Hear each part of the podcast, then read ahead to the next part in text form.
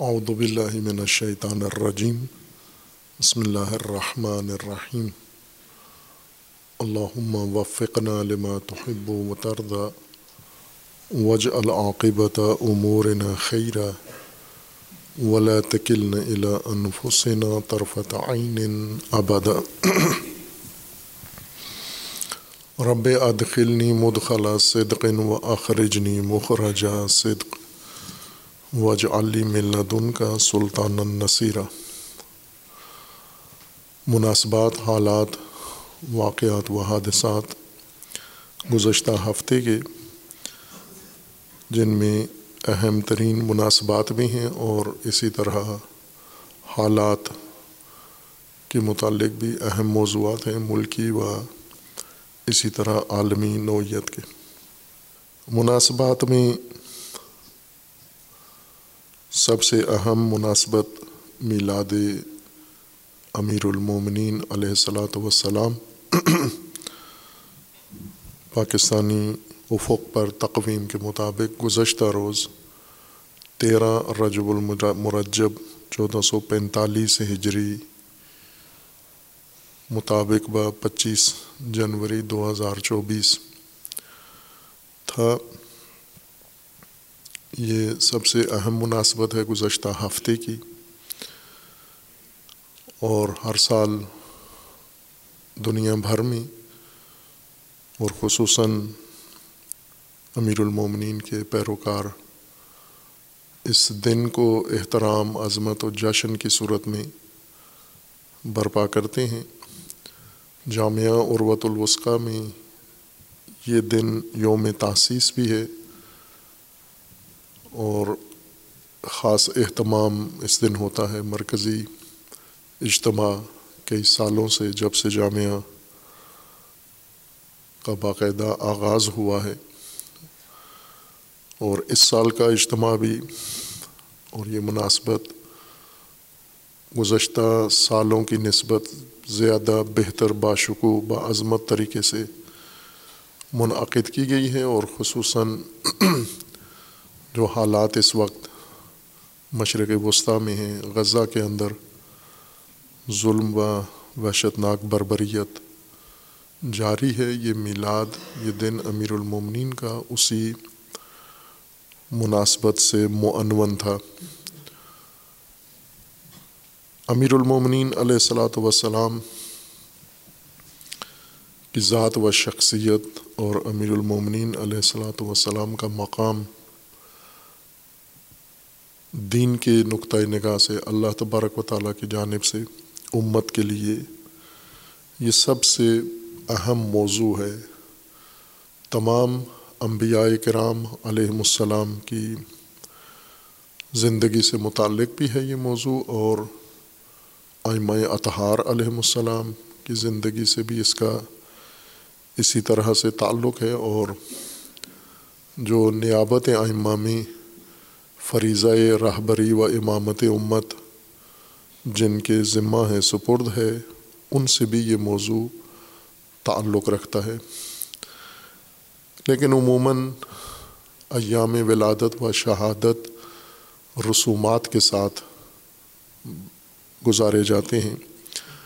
ولادت کی جشن کی الگ رسومات ہوتی ہیں، ماحول جشن والا بنایا جاتا ہے اور اس میں سرور و خوشی کے ساتھ اظہار عقیدت کیا جاتا ہے۔ شعراء، ذاکرین خطبہ اپنے اپنی انداز سے عقیدت پیش کرتے ہیں اور لوگ محظوظ ہوتے ہیں۔ اسی حد تک جشن گزر جاتا ہے اور پھر سوگ کے دنوں میں اسی کے مشابے محفل، محفلیں ہوتی ہیں، ذکر ہوتا ہے۔ فرق یہ ہوتا ہے کہ اس میں عقیدت، سوگ اور غم کے ساتھ آمیختہ ہوتی ہے۔ ولادت میں عقیدت جشن و سرور کے ساتھ ملی ہوتی ہے اور سوگ اور شہادت میں سوگ کے ساتھ۔ اور اسی طرح یہ ایام آتے ہیں اور گزر جاتے ہیں۔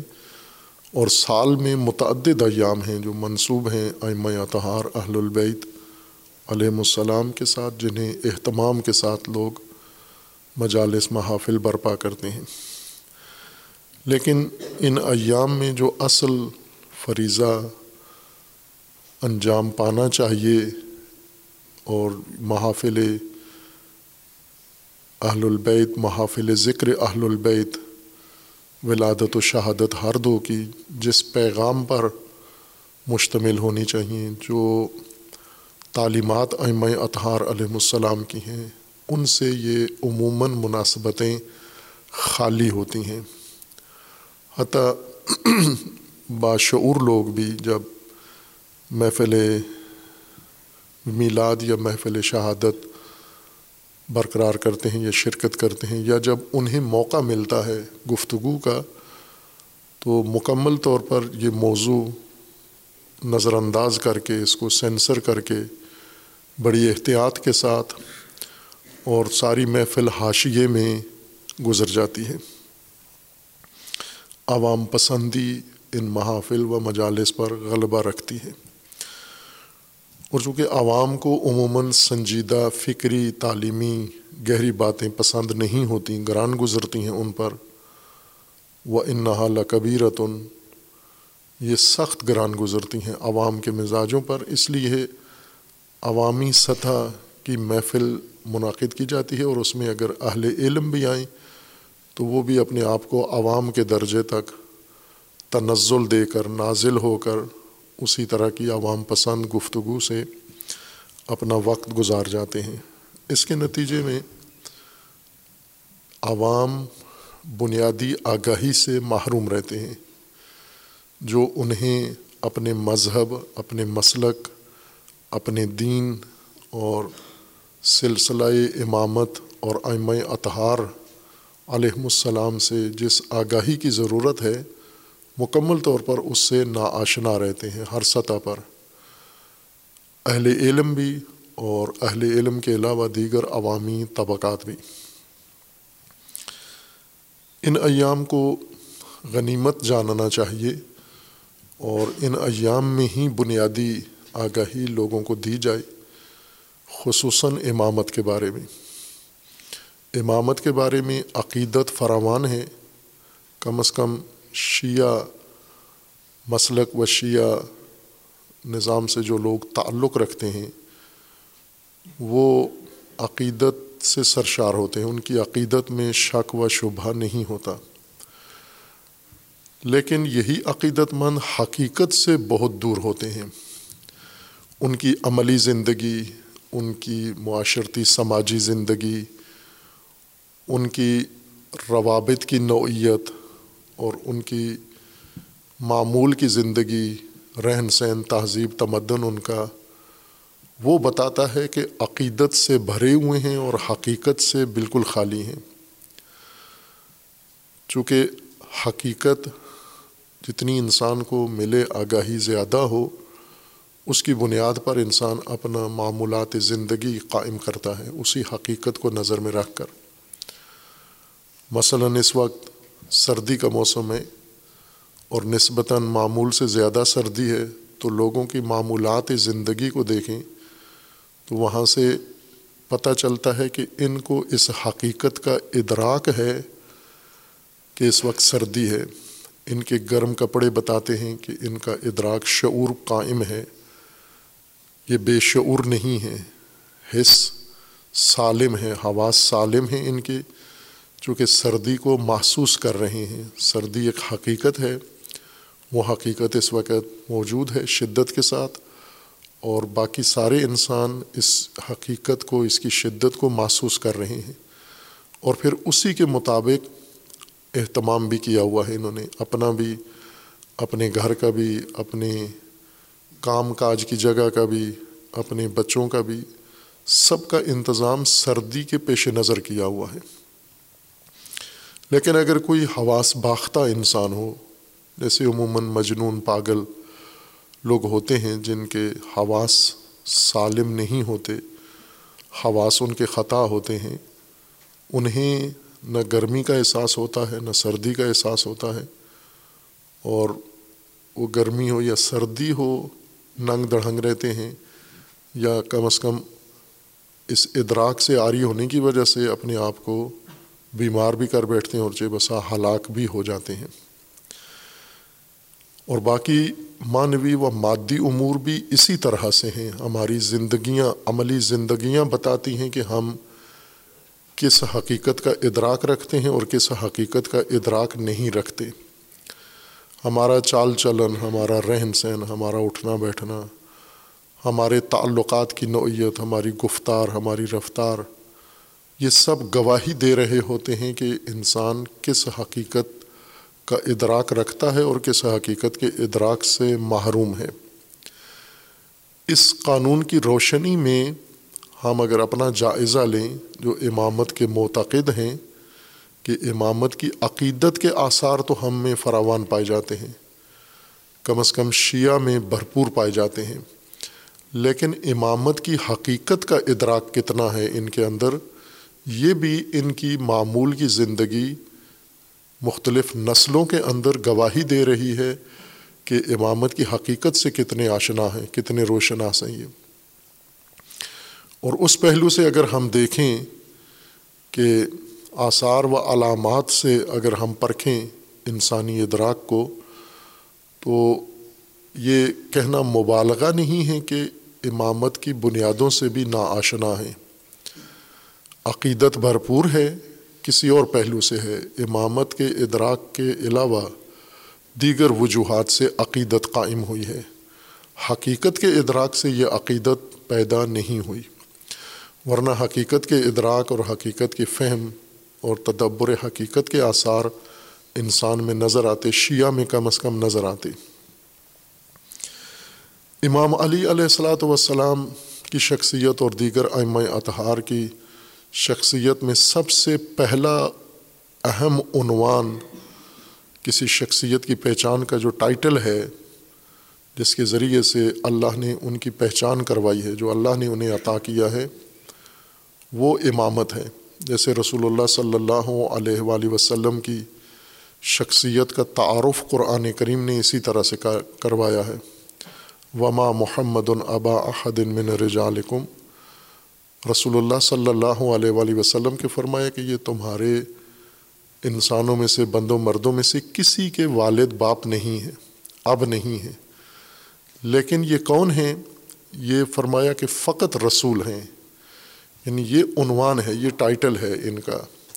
ان کے ساتھ اگر آپ نے تعلق رکھنا ہے تو رسالت عنوان ہے، انہیں پہچاننا ہے تو رسالت ان کا عنوان ہے۔ ہر پہلو رسالت کے زیر سایہ آ جاتا ہے۔ رسالت کے ضمن میں اور رسالت کے ذیل میں آ جاتا ہے۔ آئمہ اطہار علیہ السلام کے لیے اللہ تبارک و تعالیٰ نے جو عنوان عنوان معرف جس سے معرفت ہوتی ہے آئمہ کی، وہ عنوان امامت ہے۔ اور باقی سارے پہلو شخصیت کے وہ سارے اسی امامت کے سائے میں، اس کے ضمن میں اور اس کے ذیل میں آ جاتے ہیں۔ یعنی امامت کی روشنی میں باقی سارے پہلو دیکھنے کی ضرورت ہے۔ لیکن عملاً ہوا یہ ہے کہ جس طرح مسیحیت نے حضرت عیسیٰ علیہ السلاۃ وسلام کی رسالت کو، جو اصل عنوان معرف تھا قرآن کی طرف سے، اللہ کی طرف سے، اسے نظر انداز کر دیا، فراموش کر دیا، بلکہ اسے پیچھے کر دیا، برکنار۔ اور خود سے عنوان جعلی قرار دیا۔ وہ عنوان جعلی ہے، ابن اللہ، کبھی روح اللہ، کبھی ابن اللہ۔ اور اس طرح کے خود جعلی عنوان ان کی معرفی کے لیے وضع کیے اور عوام میں پھیلا دیے۔ اور آج عالم مسیحیت میں حضرت مسیح علیہ السلام کو اللہ کا رسول نہیں سمجھتے یا نوزب اللہ خود اللہ سمجھتے ہیں یا اللہ کا بیٹا سمجھتے ہیں یا تسلیس کی شکل میں اللہ کے وہ تین جو بناتے ہیں، صورتیں، شکلیں، ان میں سے ایک سمجھتے ہیں، حلول سمجھتے ہیں۔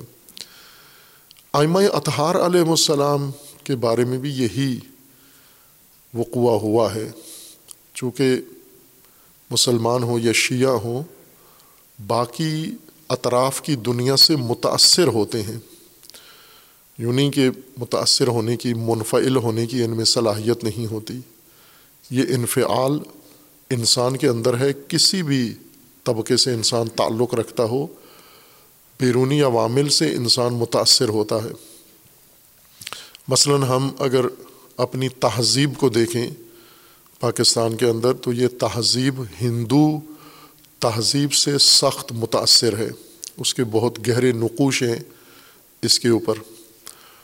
اور پھر اس کے بعد دوسری تہذیب جس سے ہماری پاکستان کی تہذیب متاثر ہے، وہ مغربی تہذیب ہے جو مزید بڑھتی جا رہی ہے۔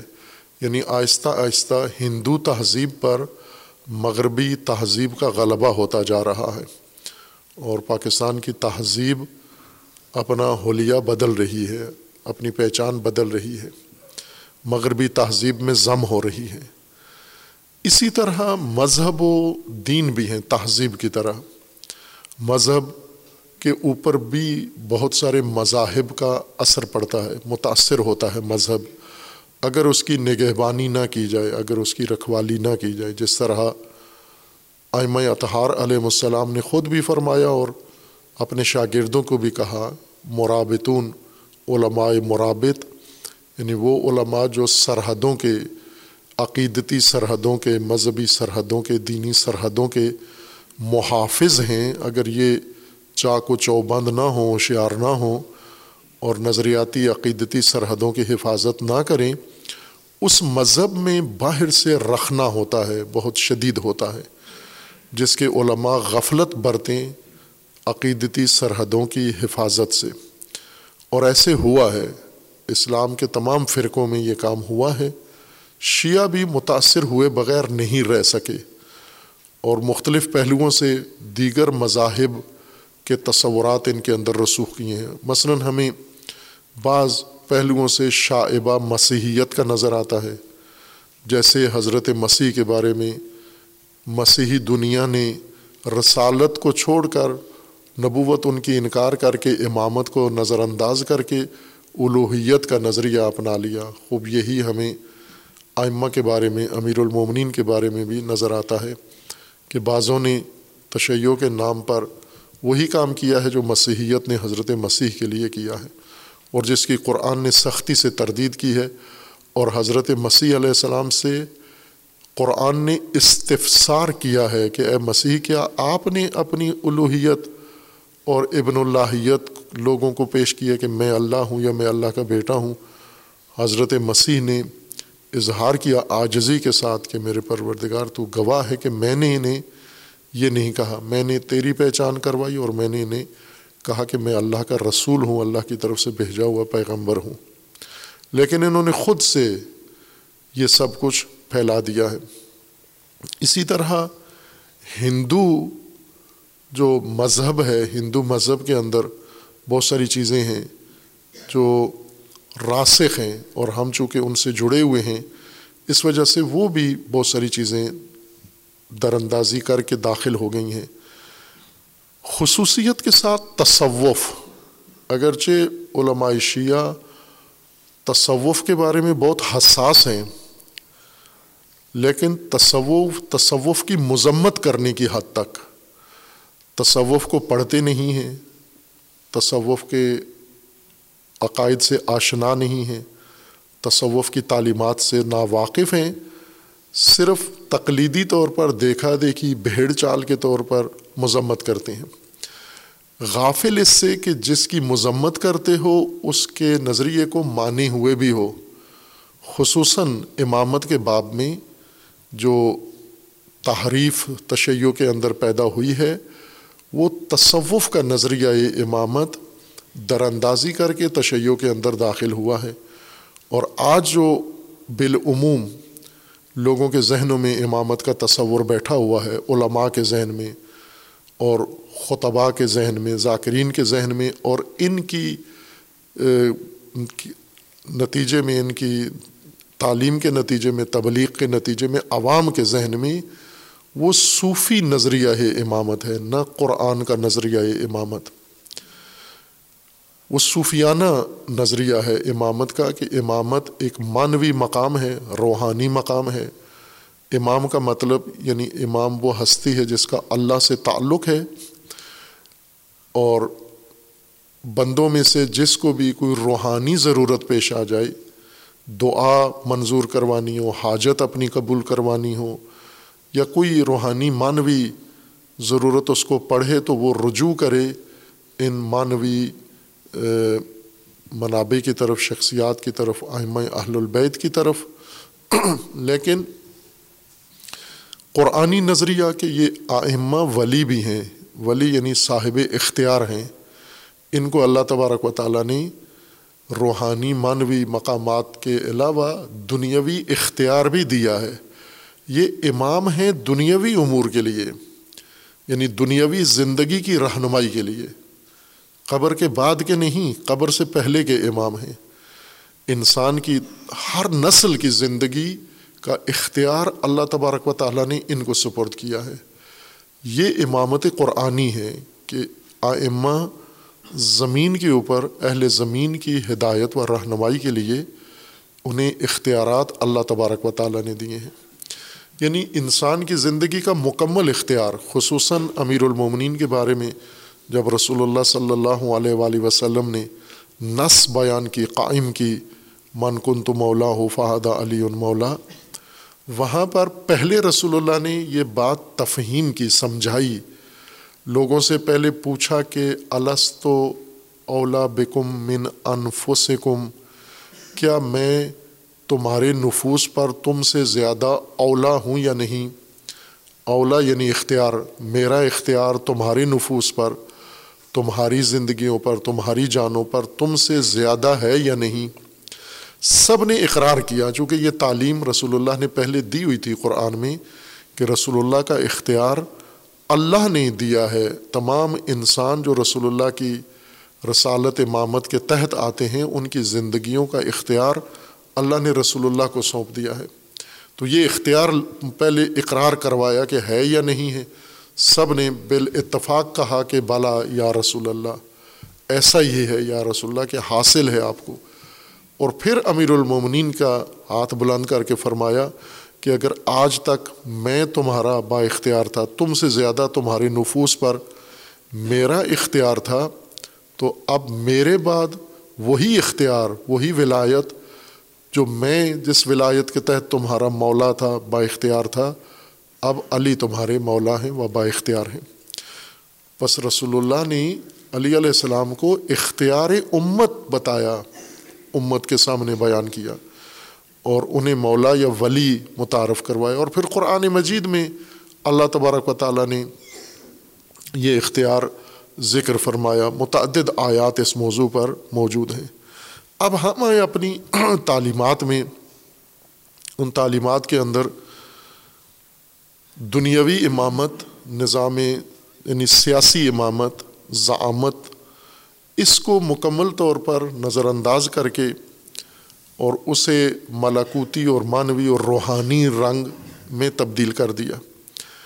جب ہم کہتے ہیں کہ آئمہ کو دنیا، دنیاوی امور سے حکومت کی امامت بے حکومت سونپی گئی ہے، تو اس کا یہ مطلب نہیں کہ معنوی اور روحانی مقام و درجہ نہیں ہے۔ اسی کی بنیاد پر تو یہ دنیاوی امامت سونپی گئی ہے کہ جب تک وہ معنوی و روحانی درجہ نہ ہو، امامت و ضعامت کا انسان اہل ہی نہیں ہو سکتا، حقدار نہیں ہو سکتا۔ جس طرح حضرت ابراہیم علیہ السلاۃ وسلام کو اللہ تبارک و تعالیٰ نے فرمایا، انی جائلوں کا لناس امامہ لوگوں کا امام تجھے بنا رہے ہیں۔ لوگوں کی ہدایت کے لیے، لوگوں کی رہنمائی کے لیے، لوگوں کی زندگیوں کو منظم کرنے کے لیے آپ کو امام بنایا جا رہا ہے۔ اسی طرح ضروریت ابراہیم میں سے آئمہ اطہار علیہ السلام کی امامت ہے اور امیر المومنین علیہ السلاۃ وسلام سے یہ امامت نس کے ذریعے شروع ہوتی ہے۔ اور پھر ہم آج شکوہ کرتے ہیں مسلمانوں سے، مسلمانوں کے بعض فرقوں سے کہ وہ غدیر کو بھول گئے ہیں۔ خوب غدیر یاد کس کو ہے؟ اگر شیعہ یہ مدعی ہے کہ ہمیں غدیر یاد ہے، تو غدیر میں کیا ہوا؟ رسول اللہ نے اعلان کیا، من کن تو مولا و فعاد علی مولا۔ مولا کس کو کہتے ہیں؟ لوگوں نے وہیں پر کھڑے کھڑے تفسیر کر دی دوست، دوستی و محبت۔ اگر دوستی و محبت علی کی لے کے بیٹھے ہوئے ہو تو آپ بھی غدیر شناس نہیں ہو، آپ بھی غدیر کے عملاً منکر ہو۔ بے شک حدیث غدیر سارے مانتے ہیں، بہت سارے اب بعض اہل سنت علماء اللہ تعالیٰ انہیں جزائے خیر دے، جنہوں نے اہل سنت کے ہاں اس حدیث کو محجوریت سے نکالا ہے اور اس خفا سے نکالا ہے سینسرشپ سے نکالا ہے، جو صدیوں سے اہل سنت کی کتابوں میں موجود ہے اور چھپائی گئی تھی۔ اس کو لوگوں کے سامنے بیان نہیں کیا گیا تھا۔ آج بعض شخصیات نے یہ ہمت کی ہے اور یہ بتایا ہے اہل سنت کو کہ آپ کی کتابوں میں یہ حدیث غدیر اسی متن کے ساتھ موجود ہے۔ من کن تو مولا ہو فہدہ علی مولا ہو خوب یہ بڑا کام کیا انہوں نے کہ حدیث متعارف کروائی۔ ابھی یہ لوگوں کو پتہ چلا ہے کہ اہل سنت کی کتابوں میں یہ حدیث، یہ نس یہ فرمان رسول اللہ صلی اللہ علیہ وآلہ وسلم کا موجود ہے۔ انہوں نے ابھی حدیث ڈھونڈی ہے چودہ سو سال کے بعد۔ یہ حدیث رسول اللہ صلی اللہ علیہ وآلہ وسلم نے دس ہجری کو بیان کی تھی۔ ابھی چودہ سو پینتالیس ہجری ہے۔ یعنی اس حدیث کو بیان کیے ہوئے رسول اللہ صلی اللہ علیہ وسلم نے جو حدیث بیان کی ہے اس کو چودہ سو پینتیس سال گزر چکے ہیں۔ ٹھیک، چودہ سو پینتیس سال گزر چکے ہیں۔ چودہ سو پینتیس سال بعد کچھ علماء اہل سنت نے یہ ہمت کی ہے اور اپنی کتابوں سے یہ حدیث اہل سنت کو بتائی ہے کہ تمہاری کتابوں میں موجود ہے۔ ابھی ولایت تو بہت دور کی بات ہے، امامت تو بہت فاصلہ ہے، ابھی تو حدیث ملی ہے ان کو۔ اور جن کے پاس یہ حدیث روز اول سے ہے یعنی شیعہ، انہوں نے اس حدیث کے ساتھ کیا کیا؟ اس کا معنی محبت و دوستی ہی کیا۔ اور یہ گمان کیا کہ غدیر کے ہم حق شناس ہیں، غدیر کا ہم نے حق ادا کر دیا ہے، نہیں کیا آپ نے۔ چونکہ رسول اللہ نے اختیار، ولی کا اختیار، امت کا اختیار ولی کو دیا تھا۔ ولی مختار بنایا تھا اور آپ نے محبت فقط کی ہے علی سے۔ اختیار امامت کا علی کے قائل نہیں ہوئے۔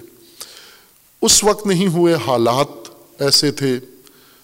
اولاد علی میں آئمہ اطہار علیہ السلام میں نہیں تھے، حالات ایسے تھے۔ بنو امیہ تھے، بنو عباس تھے۔ کہ اس میں بھی ان کا کردار زیر سوال ہے کہ اگر شیعہ عبداللہ ابن زبیر کو حکومت تک پہنچا سکتے ہیں۔ کوفہ کے شیعہ۔ کوفہ کے شیعہ عبداللہ ابن زبیر کو امام زین العابدین علیہ السلام کی زندگی میں کوفہ کے شیعہ عبداللہ ابن زبیر کو خلیفۃ المسلمین بنا سکتے ہیں۔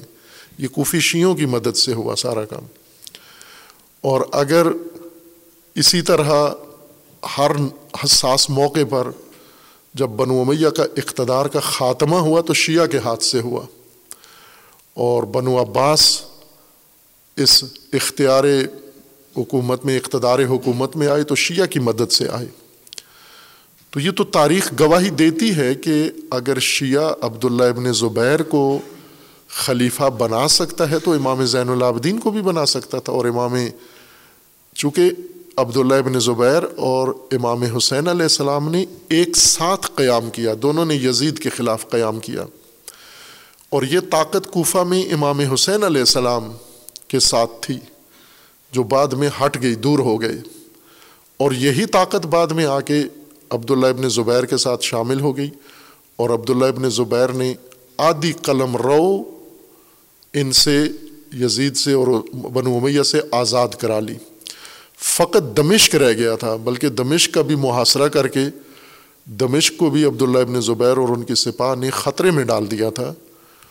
لیکن یہ سب کچھ اتنی طاقت اور اتنی تقویت تاریخ میں کیا بتاتی ہے؟ کس نے یہ میدان ان کے لیے ہموار کیا؟ حتیٰ کوفہ پر عبداللہ ابن زبیر نے حکومت کی، بصرہ پر حکومت کی، حجاز پر حکومت کی۔ آدھی سے زیادہ قلم رو بنو میہ سے چھین لی عبداللہ ابن زبیر نے، اور یہ تقویت ساری شیعہ کی مدد سے ہوئی۔ اور بنو عباس جب اقتدار میں آئے تو یہ ساری مدد شیعہ نے کی، ابو مسلم خوراسانی ابو سلمہ جیسے سپا سالاروں نے کی۔ تو یہ فیصلہ کن طاقت تھی، یہ کر سکتے تھے، یہ آئمہ کے حق میں کیوں نہیں کیا انہوں نے؟ امام حسین علیہ السلام وہ تو چاہتے بھی تھے اسی کام کے لیے تو نکلے تھے۔ امام حسین نے جب انہیں طلب کیا تو یہ نہیں ملے امام حسین کے ساتھ۔ عبداللہ ابن زبیر کی جا کر مدد کر دی۔ اور امام جعفر صادق علیہ السلام نے جب انہیں بلایا نہیں تھے، لیکن ابو منصور صفا کی مدد کر دی انہوں نے۔ بنو عباس کی مدد کر دی انہوں نے۔ انہیں کتنی زحمتوں سے خاندان رسول بنایا پہلے بنو عباس کو۔ کہ یہ رسول اللہ کا خاندان ہے اور جو رسول اللہ کی اولاد ہیں امام صادق علیہ السلام، ان سے دور کیا۔ بس اس کا مطلب ہے کہ یہ فیصلہ کن طاقت شروع سے تھی ان کے پاس۔ کم از کم امیر المومنین کے بعد یا امیر المومنین کے زمانے میں یہ طاقت ان کو حاصل ہو گئی تھی کوفہ میں، بصرہ میں اور دیگر علاقوں کے اندر۔ لیکن یہ طاقت کبھی بھی امامت کی خدمت میں نہیں آئی، امامت کی تقویت میں نہیں آئی۔ چونکہ انہوں نے امامت کو اور تناظر میں لیا ہوا تھا۔ لہٰذا فیصلہ کن قوت ہوتے ہوئے یہ دوسروں کے پاس چلے گئے۔ آج ہم پاکستان میں انتخابات ہیں، جمہوری انتخابات ہو رہے ہیں۔ اور اس گزشتہ دور میں اگر ہم دیکھیں، چونکہ میڈیا کی یلغار میں لوگوں کو بہت بعید ماضی یاد نہیں رہتا، قریب ماضی تو پتہ ہونا چاہیے۔ نہیں ہے ذہن، کمزور ہیں۔ تو خود میڈیا سے نکال لیں یہ سب کچھ گزشتہ چند سال کے پاکستان کی سیاسی جماعتوں کی صورت حال ان سیاسی جماعتوں کے جو لیڈران ہیں، ان سیاسی جماعتوں کے بارے میں عدلیہ نے کیا کہا، میڈیا نے کیا کہا، لوگوں نے کیا کہا، کیا جرائم ان کے ثابت ہوئے، کیا چیزیں لیک ہوئیں ان کی۔ ویڈیو ان کی لیک ہوئیں، گندے اور ننگے ان کے تعلقات ناجائز تعلقات عورتوں کے ساتھ ان کے سارے مرملہ منظر عام پر آ گئے۔ یعنی کوئی چیز ان سیاست دانوں کی ڈھکی چھپی نہیں ہے، ساری باہر کھل کے آ گئی ہے۔ اور ابھی بھی پاکستان میں شیعہ فیصلہ کن پوزیشن میں ہے۔ یعنی ووٹ اپنا مستقل شاید نہ بنا سکیں، کچھ اپنی غلطیوں کی وجہ سے اور کچھ اور مسائل کی وجہ سے اپنا مستقل نمائندہ نہیں بنا سکتے، لیکن جو بنتے ہیں ان میں فیصلہ کن کردار ادا کر سکتے ہیں؟ لیکن یہ فیصلہ کن کردار کس کے حق میں ادا کرتے ہیں؟ کبھی بھی ایک دفعہ بھی پاکستان کے چھہتر سالوں میں ایک دفعہ بھی امامت کے لیے اپنا حق استعمال نہیں کیا انہوں نے۔ ہمیشہ تاغوتوں کے ساتھ یہ حق استعمال کیا ہے۔ کیوں اس لیے کہ امامت کو انہوں نے ایک نظام کے طور پر قبول ہی نہیں کیا اور انہیں تعلیم ہی نہیں دی گئی۔ جب دی گئی ہے تو مانا نہیں۔ یہ آئمہ کو حاجت روائی کا ذریعہ سمجھتے ہیں۔ سیاست و حکمرانی ان کا حق نہیں سمجھتے۔ یہ سمجھتے ہیں کہ آئمہ حاجت روائی کے لیے ہیں۔ بلکہ تاغوت کو بھی اگر آپ نے الیکشن میں کامیاب کروانا ہے اس کو سفر پہ لے جائیں، کربلا کا سفر کرے نظر نیاز مانے اس کو امام رضا علیہ السلام کے روزے پہ لے جائیں، معصومہ قوم کے روزے پہ لے جائیں، امام ضامن باندھ دیں اس کا، اور علم پہ لے جائیں اس کو تاکہ یہ تاغوت بھی جیت جائے۔ یعنی آئمہ کو وسیلے کے طور پر استعمال کریں۔ تو یہ ساری طاقت آپ امامت کی طرف کیوں نہیں رخ موڑتے اس کا؟ کیوں ہمیشہ امامت اور آئمہ کے ہوتے ہوئے طاقتوں کے حق میں پلڑے میں ڈال دیتے ہو سب کچھ۔ اس کی بنیادی وجہ یہ ہے کہ امامت صحیح طریقے سے تبیین و تفسیر نہیں ہوئی و تبلیغ نہیں ہوئی۔ جو امامت کی تفسیر ہوئی ہے وہ صوفی امامت ہے، وہ قرآن کی امامت نہیں ہے۔ قرآنی امامت اور جو رسول اللہ صلی اللہ علیہ وآلہ وسلم کی سنت میں امامت ہے وہ حکمرانی ہے، وہ حاکمیت ہے اہل زمین کی۔ وہ اختیار ہے اہل زمین کا، امامت کو سونپا گیا۔ امامت مانا ہی یہی ہے اس کا۔ ہم تمام اہل سنت و شیعہ جتنے بھی متکلمین ہیں جنہوں نے عقائد میں باس کی ہے، تمام بال اتفاق کوئی ایک بھی ایسا نہیں ہے جو ہم کہہ سکیں کہ تعریف امامت میں اختلاف رائے رکھتا ہے۔ تمام معتبر جتنے بڑے بڑے، جیسے اہل سنت میں بڑے نام ہیں سعد الدین تفتازانی ہیں، میر شریف جرجانی ہیں اور اسی طرح محقق ایجی ہیں اور محق، جن کی بڑی بڑی کتابیں درسی نصاب میں شامل ہیں، عقائد کی کتابیں نصفی ہیں اور اسی طرح شیعہ جتنے بڑے معتبر نام ہیں، وہ سب کے سب ایک تعریف سب مل کر امامت کی کرتے ہیں کہ امامت کیا ہے؟ المامت و حیا ضعامت الدین ریاست الدین و دنیا فی امور المسلمین یا فی امور الدین۔ آگے کوئی نہ کوئی انہوں نے ایک لفظ مزید بھی بعضوں نے لکھا ہے، لیکن اس جملے پر سب کا اتفاق ہے کہ الامامت و حیا ریاست ریاست الدین و دنیا یا ضعامت الدین و دنیا ریاست و ضعامت کا ایک ہی معنی بنتا ہے۔ یہ متفقہ تعریف ہے۔ اہل سنت کے ہاں بھی وشیہ کے ہاں کہ ضعامت دین و دنیا دونوں کا نام امامت ہے۔ خوب، یہی امامت قائم کرو آپ۔ یہ دین کی ضعامت اور دین کی ریاست اسی کو امامت کہتے ہیں۔ یہ آپ لے لیں آئمہ سے، پھر ان کو حاجت روائی کا مرکز مان کر مانتے رہیں تو آپ نے امامت نہیں ان کی مانی۔ آپ نے ان کو روحانی ایک بزرگ شخصیت مانا ہے جو اہل تصوف بیان کرتے ہیں۔ کہ کوئی بھی انسان اگر ریاضت کرے یا عبادتیں کرے تو وہ اس مقام پر پہنچ جاتا ہے۔ اللہ تبارک و تعالیٰ کی بارگاہ میں اس کو مقام حاصل ہو جاتا ہے، وہ حاجت روائی کرتا ہے۔ اور اگر آپ دیکھیں اہل سنت میں حاجت روا کتنے ہیں۔ جیسے غوث غوث کا معنی ہی یہی ہے جو فریاد سننے والا ہے۔ غوث اعظم یعنی استغاثہ سننے والی شخصیت۔ کہ جو حاجت مند ہے، اس کی حاجت کو سن کر فوراً پورا کرنا۔ وہ جتنے یہ غیاس ہیں جتنے یہ ابدال ہیں جتنے اقتاب ہیں، یہ سارے یہ روحانی و مانوی شخصیات ہیں۔ اور انہی کے بارے میں ہے کہ وہ زندہ ہوں یا دنیا سے چلے جائیں دونوں صورتوں میں، ان کے مزار پر بھی جا کر آپ حاجت مانگیں تو پوری ہو جاتی ہے۔ خوب اگر یہ آئمہ کے بارے میں بھی شیعہ اس طرح سے سوچیں، تو یہ تو وہاں سے لیا ہے آپ نے یہ درس۔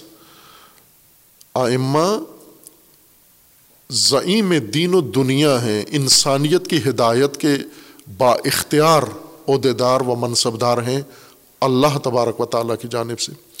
اور امامت کے بارے میں جو زیادہ اہم نقطہ ہے وہ یہ کہ امامت منقطع نہیں ہے وقفہ نہیں ہے امامت میں۔ جو شیعہ سے ہو گیا وقفہ وقفہ ڈال دیا انہوں نے، شبہات کی وجہ سے، الجھنوں کی وجہ سے، اور باقی بہت ساری وجوہات کی وجہ سے یہ وقفہ ڈال دیا امامت میں، تسلسل امامت کا کاٹ دیا بیچ میں سے۔ یعنی امامت ہے رسول اللہ کی، پھر رسول اللہ کے بعد امامت ہے معصومین کی۔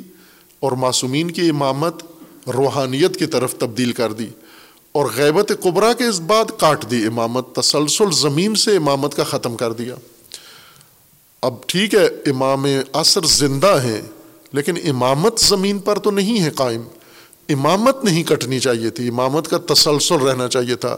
امام حاضر ہوں، امام غائب ہوں، امام جس صورت میں بھی ہوں، تسلسل رہنا چاہیے امامت کا۔ یہ برقرار نہیں رہ سکا۔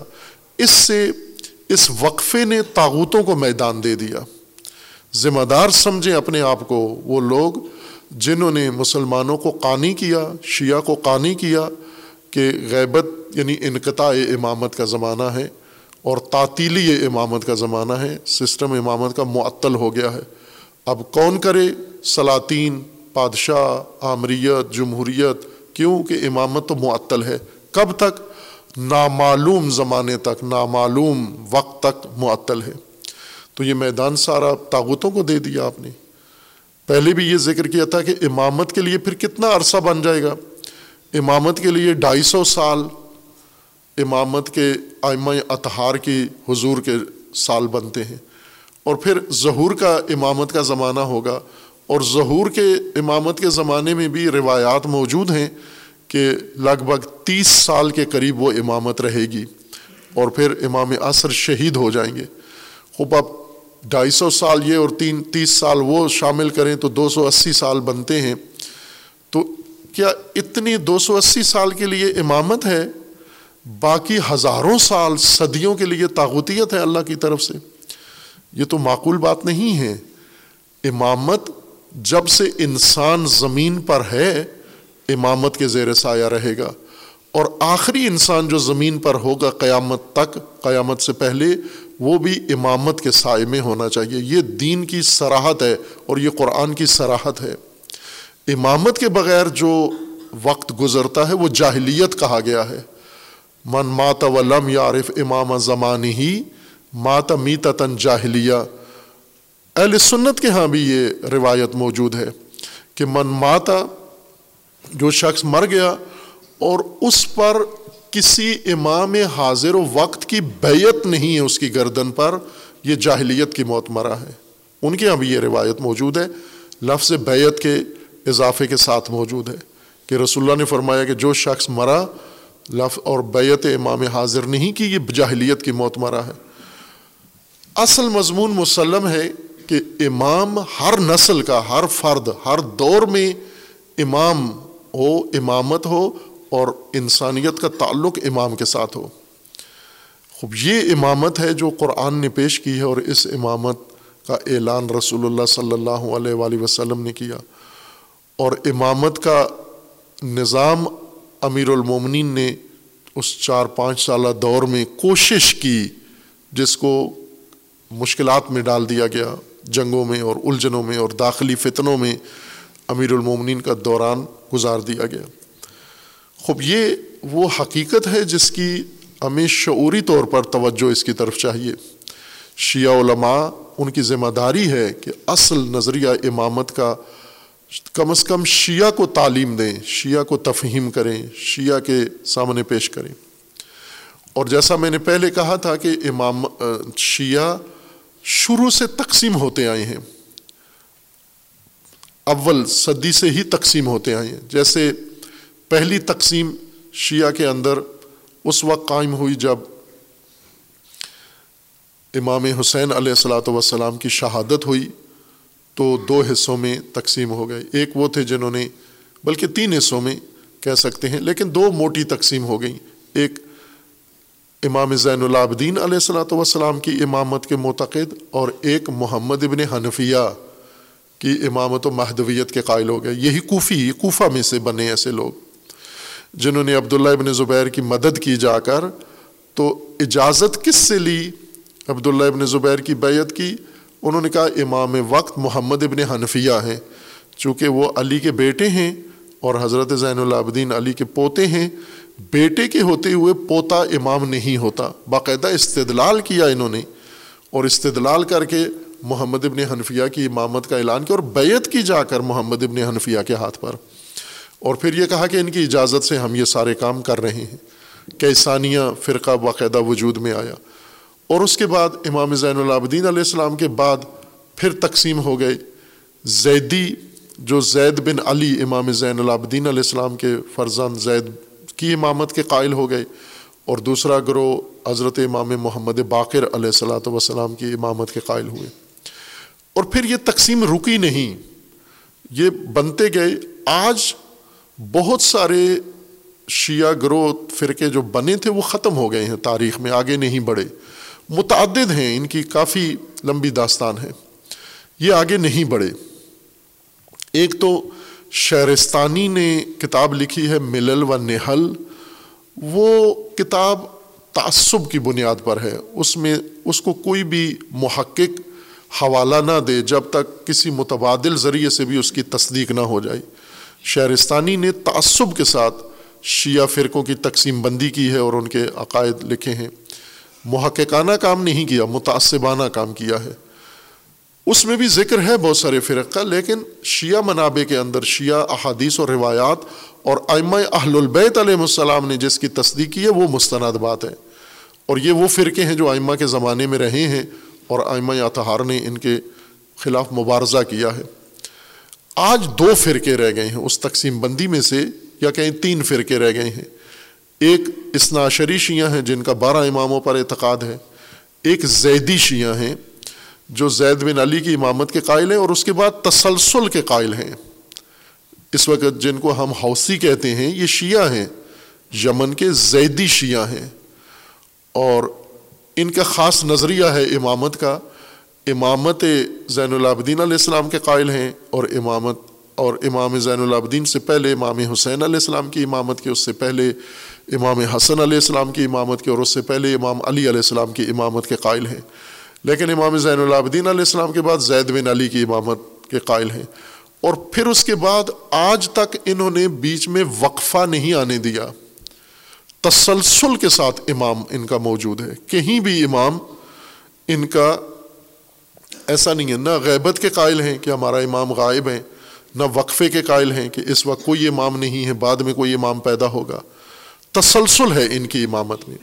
اور دوسرا سلسلہ شیعہ کا، جو امام جعفر صادق علیہ السلام کے بعد جو سلسلہ بنا امام علیہ السلام کی شہادت کے بعد امام کے فرزند اسماعیل ابن صادق کی امامت کے قائل ہوئے، جنہیں آج اسماعیلیہ کہتے ہیں، جو خود آگے چند فرقوں میں بٹے ہوئے ہیں۔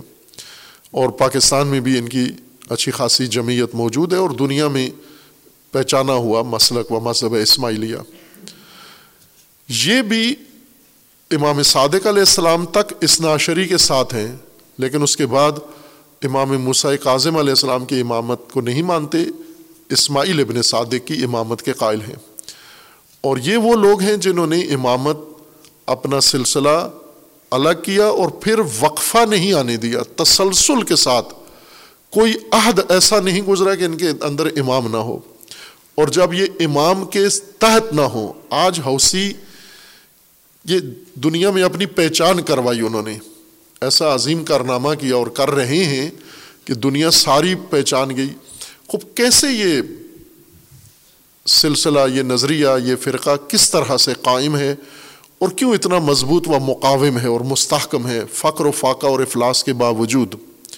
سب سے بڑی ان کی مضبوط، مضبوطی کی دلیل یہ ہے کہ یہ سلسلہ امامت رکھتے ہیں اپنا۔ ان کا رہبر سیاسی لیڈر نہیں ہوتا۔ ان کا رہبر امام ہے، ان کا الہی امام ہے، ان کا۔ اور وہ اس کی امامت کے قائل ہیں۔ اسماعیلی آج جو ان کے امام ہیں، کریم آغا خان ان کی امامت کے قائل ہیں باقاعدہ۔ جس طرح ہم آئمہ اسناشر کے قائل ہیں، وہ ان کی امامت کے قائل ہیں۔ اسناشری میں امامت بارہویں امام پہ جا کے غیبت میں تبدیل ہو گئی یعنی عرصہ غیبت شروع ہو گیا۔ خوب عرصہ غیبت میں اب امامت کا کیا بنے گا زمین پر؟ اس کا انہوں نے وضاحت نہیں کی۔ موجود ہے۔ آئمہ نے تو بیان کیا تھا۔ آئمہ نے یوں نہیں کہ غیبت شروع کر دی امام نے اور پیچھے زمین والوں کو طاقتوں کے حوالے کر دیا۔ بنو عباس و بنو امیہ اور عثمانیوں کے اور فلاں و فلاں کے حوالے کر دیا کہ یہ رہیں۔ آخری وقت، آخری تیس سال میں ہم پھر لوٹ کر آئیں گے، ہزاروں سال بعد۔ تو یہ ہزاروں سال کے اندر جو انسانیت گزرے گی، نسلیں گزریں گی، یہ کیا کریں گی؟ امامت ان کا حق نہیں ہے۔ اس لیے وہ انتظام کر کے گئے اور وہ امامت، نیابتی امامت ہے۔ جو فقہا کو حاصل ہے، خود ائمہ کی نس کے مطابق فقہا ہیں، منصب امامت سنبھالتے ہیں نیابت میں اور وہ ہیں جو اختیار رکھتے ہیں امت کا۔ یہ وہ نظریہ ہے جو تشیعوں کے اندر موجود ہے۔ لیکن اسے علماء نے جس طرح پیش کرنا چاہیے، تبلیغ کرنا چاہیے، تفہیم کرنا چاہیے، اس طرح سے تفہیم نہیں کیا ہے۔ اور یہ ضروری ہے، جو آگاہی لوگوں کو چاہیے، وہ ملے گی، لوگ آ جائیں گے امامت کی طرف۔ اور آپ دیکھ لیں، اس وقت یہی جو گزشتہ روز اور جامع عروت الوسقہ میں پچیس جنوری کو اجتماع ہوا۔ میلاد خیبر شکن اس میں لوگوں کی شرکت کہ ہمارے ہر پہلو سے انتظامات کم پڑ گئے، بیٹھنے کی جگہ کم پڑ گئی، باقی جو مہمان نوازی کے وسائل ہم نے فراہم کیے ہوئے تھے، وہ سارے کم پڑ گئے۔ موسم کتنا شدید تھا، سردی کتنی زیادہ تھی۔ اور یہ لوگ جو آئے ہیں، دھند میں آئے ہیں، سفر کرنا بھی ممکن نہیں تھا۔ اور آ کر پھر آزاد فضا میں آسمان کے نیچے، کھلے آسمان کے نیچے بیٹھ کر سارا دن انہوں نے یہ پروگرام دیکھا ہے، اس کی فلم موجود ہے، دیکھ لیں کہ کسی جگہ بھی ایسا وقفہ نہیں آتا کہ لوگ سردی سے گھبرا کے نکل گئے ہوں۔ اور پاکستان میں انتخابات کا زمانہ ہے۔ انتخابات کے لیے مختلف پارٹیاں تگ و دو کر رہی ہیں، اپنے اپنے کام کر رہی ہیں۔ اس تمام فضا میں یہ آئے اپنے امام کی میلاد میں شرکت کرنے کے لیے۔ وہ میلاد جو غزہ کے نام سے منسوب کی گئی تھی۔ تو یہ خود ایک دلیل ہے اس بات پر کہ لوگوں کو اگر امامت کی طرف بلایا جائے سمجھا کے، تو دشمن تو نہیں ہیں بھلے بنو امیہ ہیں، ناسبی ہیں، بغض رکھنے والے ہیں، یہ سمجھ کے بھی نہیں آتے۔ جیسے قرآن نے بنی اسرائیل کے بارے میں کہا ہے کہ یہ من بعد علم بھی نہیں آتے وہ ہم یا علمون جانتے ہوئے پھر بھی نہیں مانتے رسول اللہ کی رسالت کو۔ یہ طبقہ مسلمانوں میں نام نہاد مسلمانوں میں ہے اور وہ ناسبی ہیں، بنو امیہ کے پیروکار ہیں اور اہل البید کے ساتھ دشمنی و بغض رکھنے والے ہیں۔ یہ جان بوجھ کر نہیں آتے، یہ علم ہونے کے بعد بھی نہیں آتے۔ لیکن باقی مسلمین کے بارے میں تو یہ بدگمانی نہیں رکھی جا سکتی، خصوصاً شیعہ کے بارے میں، کہ شیعہ اگر کسی نے گمراہ کر کے امامت سے دور کر کے بنو عباس کے پیچھے ڈال دیا ہے، کسی نے شیعہ امام سے دور کر کے عبداللہ ابن زبیر کے ساتھ ملا دیا ہے، اس شیعہ کو اگر آگاہی مل جائے، اس کو اگر شعور مل جائے، یہ پھر بھی ادھر ہی رہے گا، امامت کی طرف نہیں آئے گا، یہ شیعہ کے بارے میں بدگمانی نہیں کی جا سکتی۔ اگر شیعہ کو علم ہو جائے، آگاہی ہو جائے کہ ہمارا نظریہ امامت کا یہ ہے، تو وہ یقیناً آئیں گے جس کا یہ ثبوت ہے۔ اب یوں نہیں کہ یہ تمام وہ افراد ہیں پاکستان میں جو امامت کے نظریے کے معتقد ہیں، نہ۔ یہ وہ لوگ ہیں جنہوں نے چونکہ جمعرات کو تھا، چھٹی کا دن نہیں تھا، ایک معمول ورکنگ ڈے ڈے جس کو کہتے ہیں، معمول کا دن تھا۔ لوگ نوکریوں پر، دکانوں پر، کاروبار پہ تھے۔ اس کے باوجود اتنی جمعیت یہاں پر آئی، تاریخی انہوں نے ایک منظر یہاں پر قائم کیا اور آ کر عہد کیا اپنے امام کے ساتھ۔ اور آج کے دور میں امام علی کی راہ پر چلتے ہوئے غزہ کے مظلوموں کی حمایت کی اور ظالم سے اظہار نفرت کیا انہوں نے۔ تو اگر یہی دعوت دی جائے، عام کی جائے، تو یہ تمام شیعہ انشاءاللہ اس حقیقت کو قبول کریں گے۔ جو جو امامت کھلتی جائے گی ان کے سامنے، یہ اس امامت کی طرف آئیں گے۔ دوسرا جو موضوع ہوا، جامعہ عروۃ الوسقہ یوم تاسیس تھا، چونکہ باوجود اس کے ہمارے اس تاکید کے کہ ہم خطبہ کم رکھیں گے، تیرہ رجب کے پروگرام میں کم رکھیں گے خطبہ اور تاکہ لوگوں کے سامنے یوم تاسیس ہے، سالانہ اجتماع ہے۔ بہت ساری چیزیں لوگوں کو بتانا ضروری ہے، خصوصاً جامعہ عروۃ الوسقہ کے بارے میں اور اس کی فعالیت کے بارے میں۔ تو کثرت سے یہ جو خطبہ اور شخصیات آئیں، ان میں سے بہت سارے وہ تھے جنہوں نے خود تقاضا کیا کہ ہم آنا چاہتے ہیں اور ہمیں موقع دیا جائے۔ ہمیں محروم نہ رکھیں۔ گلا کیا، شکوہ کیا انہوں نے کہ ہمیں کیوں محروم رکھتے ہیں؟ میلاد مولا میں ہم آنا چاہتے ہیں۔ تو ظاہر ہے، پھر تعظیم تقریم کے طور پر ہم نے سب کو موقع دیا اور انہوں نے بہت اعلیٰ گفتگو کی۔ لیکن ظاہر اس میں جو موضوع بیان کرنا تھا وہ رہ گیا۔ اور وہ ہے اور جامعہ عروۃ الوسقہ کی فعالیت اور اس کا خدمات اور جو کچھ ہو رہا ہے جامعہ عروۃ الوسقہ میں۔ جس طرح لوگوں نے سردی کی شدت اور سردی کی حدت کے باوجود یہاں پر شرکت کی بھرپور اور ایک طرح سے گویا ایک ریکارڈ قائم کیا ہے انہوں نے، اسی طرح جامعہ عروۃ الوسقہ نے اس سے زیادہ طوفان کے مقابلہ کیا ہے، جو گزشتہ چودہ سالوں سے جامع عروۃ المسکہ کے مقابلے میں اٹھا ہے۔ طوفان بھرپور بدتمیزی کا، تہمت کا، جھوٹ کا افطرا کا پراپوگنڈا کا۔ لیکن یہ ان میں سے کوئی چیز بھی جامع عروۃ الوسقہ کی راہ میں رکاوٹ نہیں بنی، مزاحم نہیں ہوئی کہ اس پراپوگنڈے سے دب گئے ہوں، اس پراپوگنڈے سے اپنا فریضہ بھول گئے ہوں، ذمہ داریاں بھول گئے ہوں، حوصلے پست ہو گئے ہوں کسی کے بھی۔ اور انہوں نے اپنا سفر جاری رکھا اور آج الحمد للہ پوری دنیا میں جامع عروۃ الوسقہ کی ایک پہچان ہے، مختلف حوالوں سے پہچان ہے۔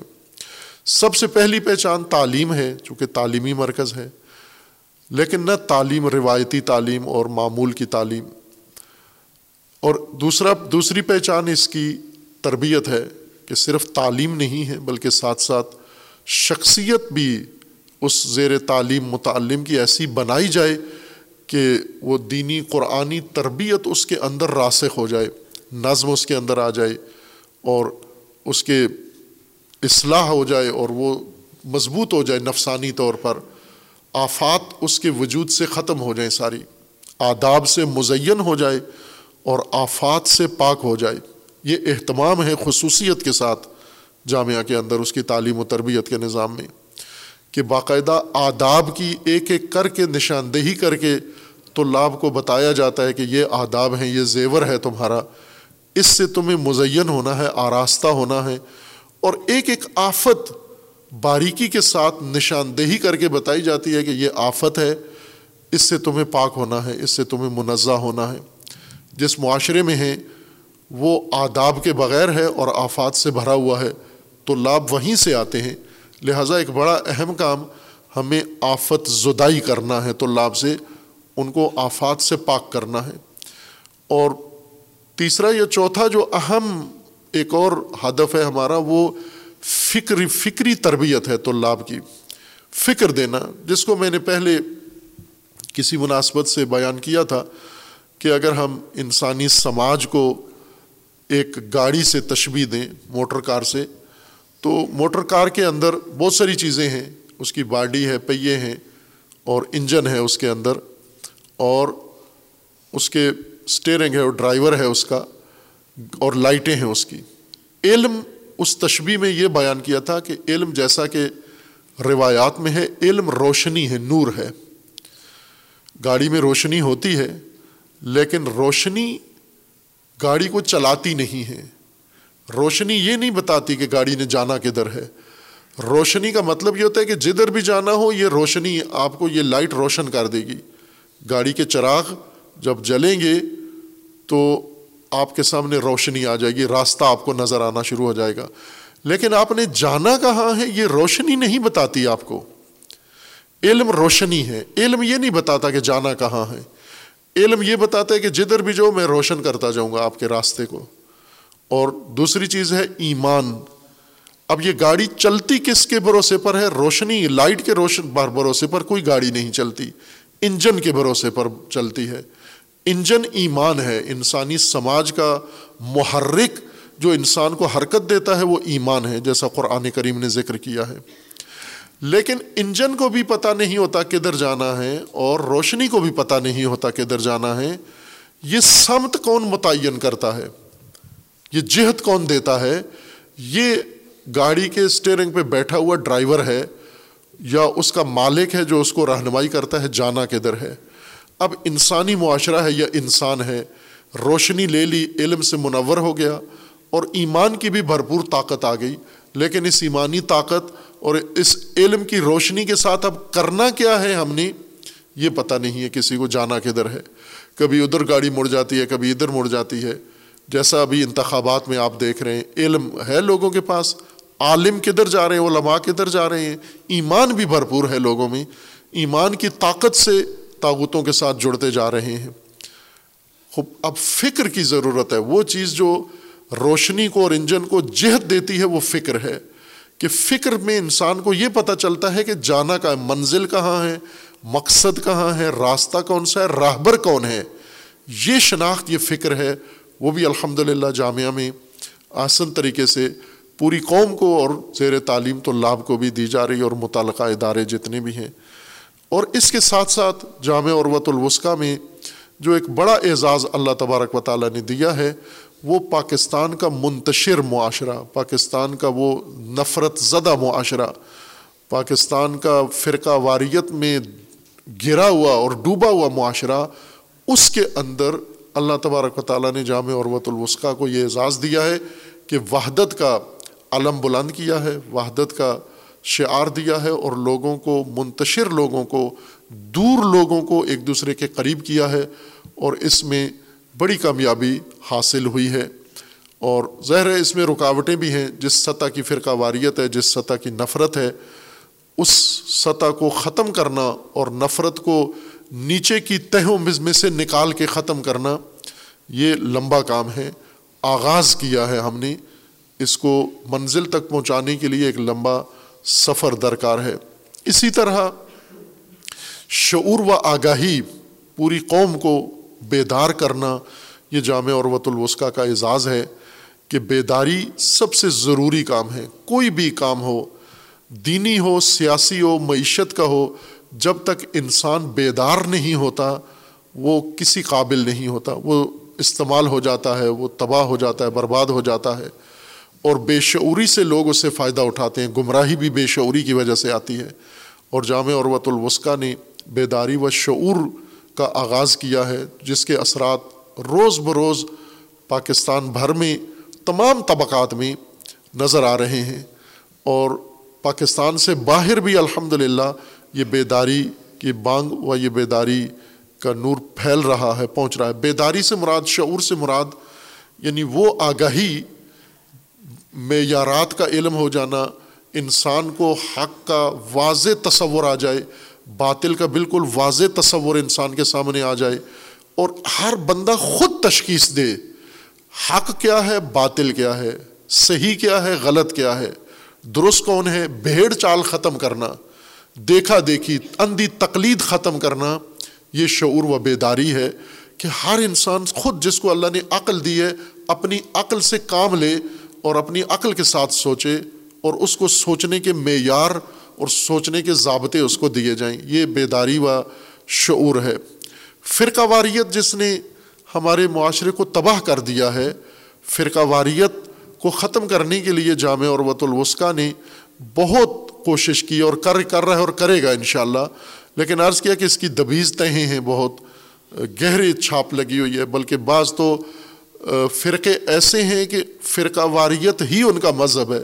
یعنی مسلمانوں کو کافر کہنا، مسلمانوں میں تفرقہ ڈالنا، مسلمانوں میں نفرت ڈالنا، یہی ان کا مذہب ہے۔ اسی سے وہ جنت جانا چاہتے ہیں۔ ان کی جنت ہے ہی نفرت کرنے سے ہے۔ اس طرح کی بیماریوں میں مبتلا قوم کی ہدایت یہ جامعہ نے شروع کی اور الحمد للہ اس میں حالات و وسائل اور مشکلات کو دیکھیں تو اللہ تبارک و تعالیٰ نے بہت بڑی عظیم کامیابیاں عطا کی ہیں۔ یعنی شروع میں جو لوگ مایوس تھے، ہر چیز سے مایوس تھے۔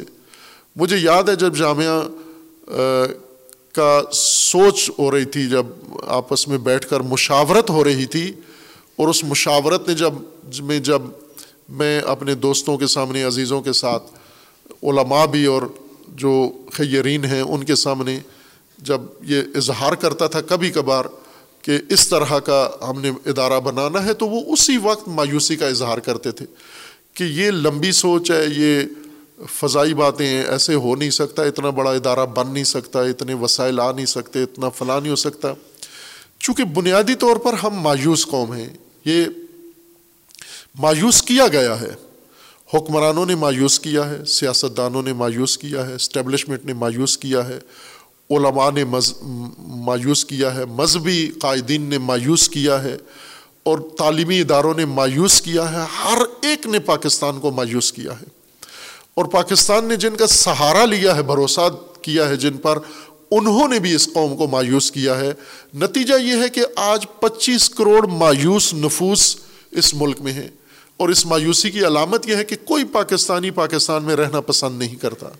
وہی رہ رہا ہے جسے موقع نہیں ملتا بھاگنے کا، پاسپورٹ نہیں ملتا، ویزا نہیں ملتا، نوکری نہیں ملتی، کرایہ نہیں ملتا۔ بلکہ بعض تو پاسپورٹ اور کرائے کے بھی پابند نہیں ہیں۔ وہ کسی بھی سرحد سے نکل جاتے ہیں، سمندر میں کود جاتے ہیں، مرنے کو ترجیح دیتے ہیں، لیکن اس ملک میں رہنا پسند نہیں کرتے۔ یہ مایوسی کی انتہا ہے یہ۔ اور پھر ہم سنتے بھی ہیں کوئی کام بھی کرو، یہ نہیں ہو سکتا، یہ کسی نے نہیں کیا، یہ نہیں ہو سکتا۔ یہ ہر ایک کی زبان پہ مایوسی چڑھی ہوئی ہے۔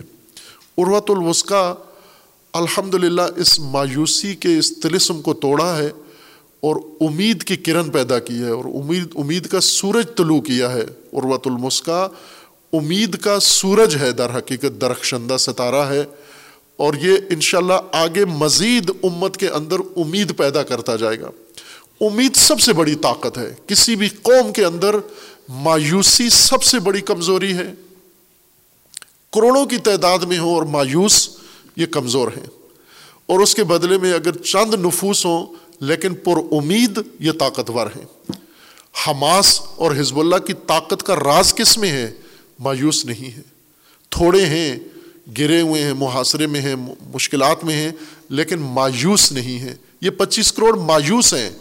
ہندوستان کے اتنے ہی ہندوستان میں ہیں پچیس تیس کروڑ کے نزدیک مسلمان ہندوستان میں ہیں، سب کے سب مایوس۔ پاکستانیوں سے کہیں زیادہ زیادہ مایوس۔ وہ بھی ہمارے ہیں، یوں نہیں کہ پاکستانی مسلمان ہمارے ہیں، ہندوستانی مسلمان ہمارے نہیں ہیں۔ ہندوستانی و پاکستانی مسلمان ایک قوم ہیں، ایک ملت ہیں، ایک امت ہیں۔ دونوں ایک دوسرے سے جڑے ہوئے ہیں، ان کی تہذیب، تمدن، ہر چیز ان کا ایک ہے۔ ان کو آپس میں جدا نہیں ہونا چاہیے اور سب سے اہم چیز یہ ہے کہ ان کو مایوسی سے نکالا جائے۔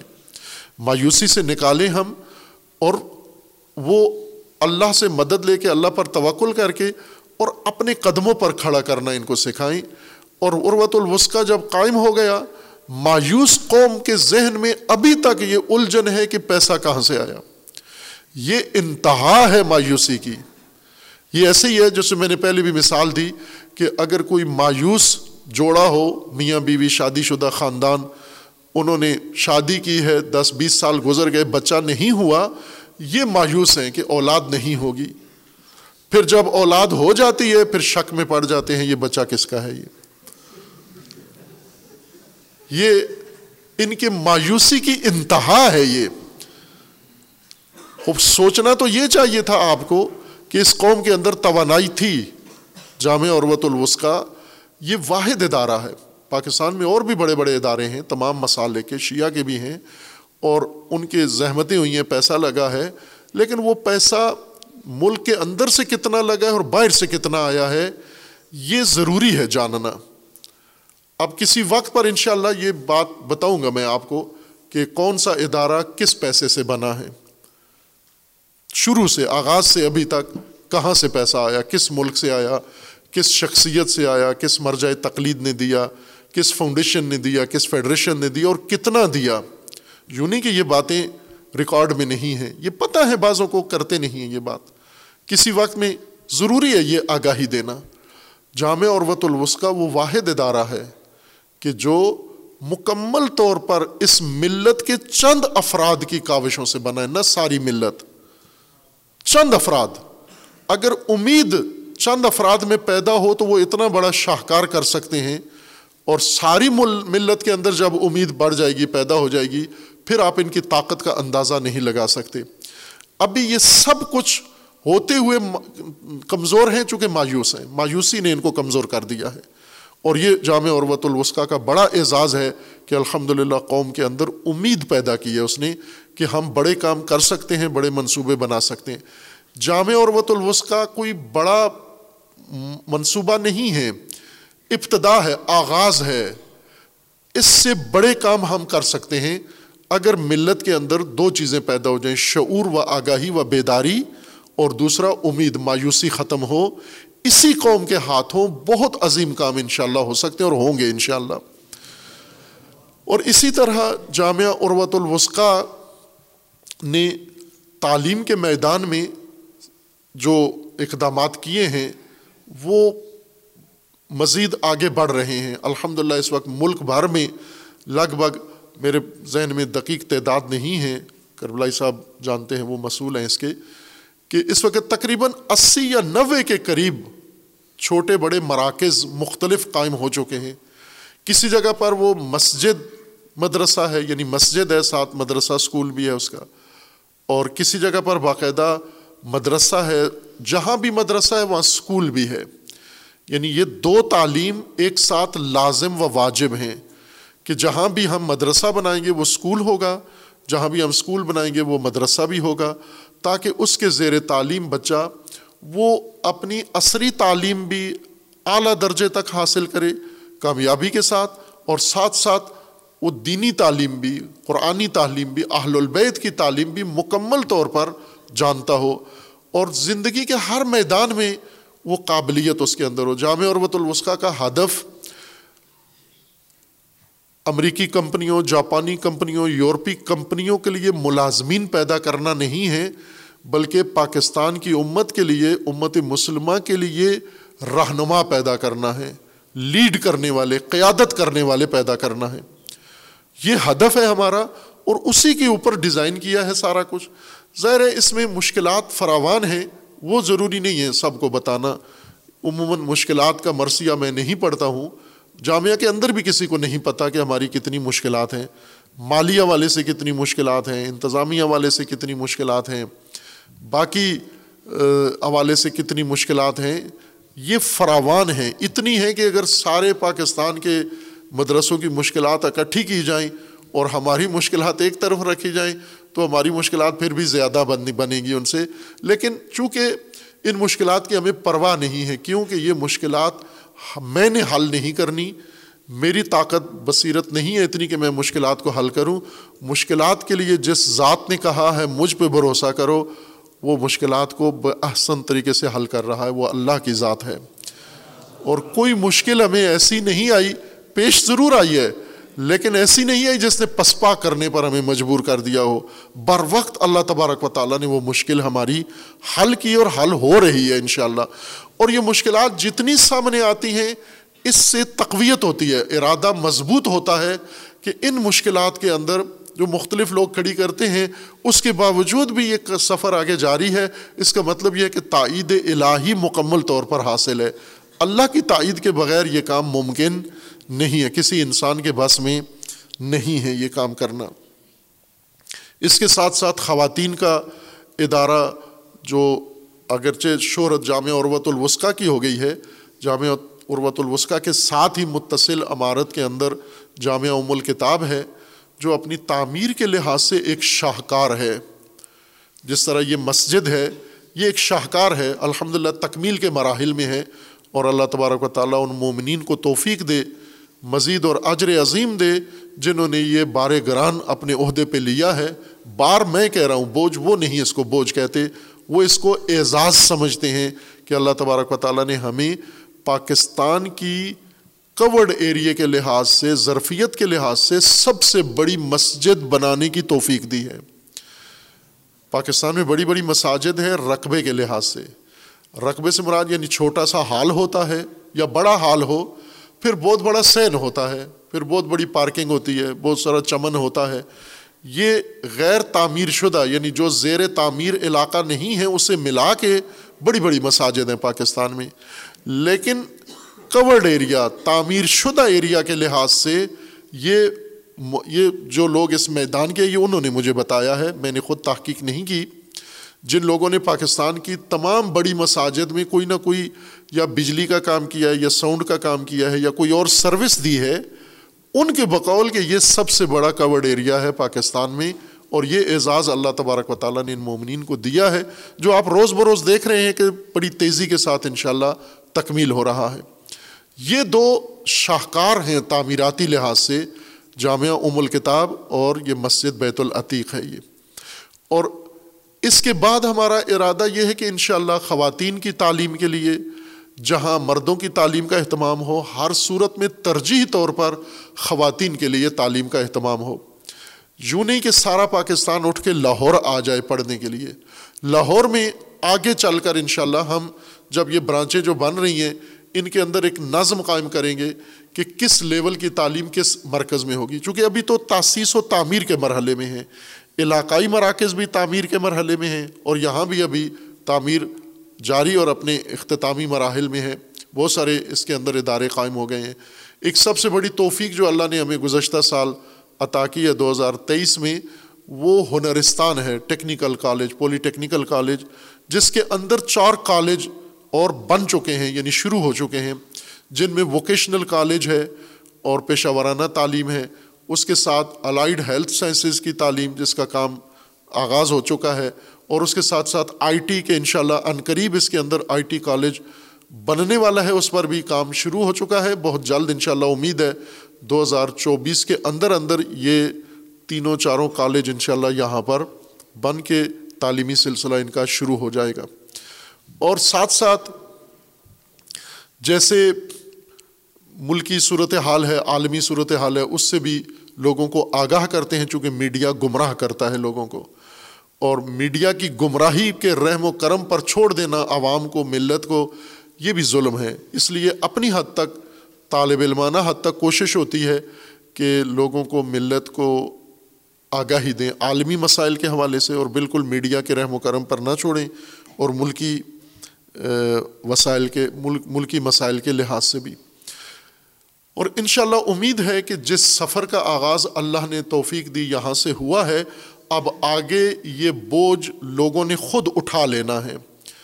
یوں نہیں کہ ہم نے جگہ جگہ جا کر یہ کام کرنا ہے، ابھی بھی یہ جو اسی یا نوے کے قریب مراکز ہیں، یہ ہم نے نہیں بنائی کسی جگہ جا کر۔ یہ وہاں کے لوگوں نے خود اپنی مدد آپ کے تحت۔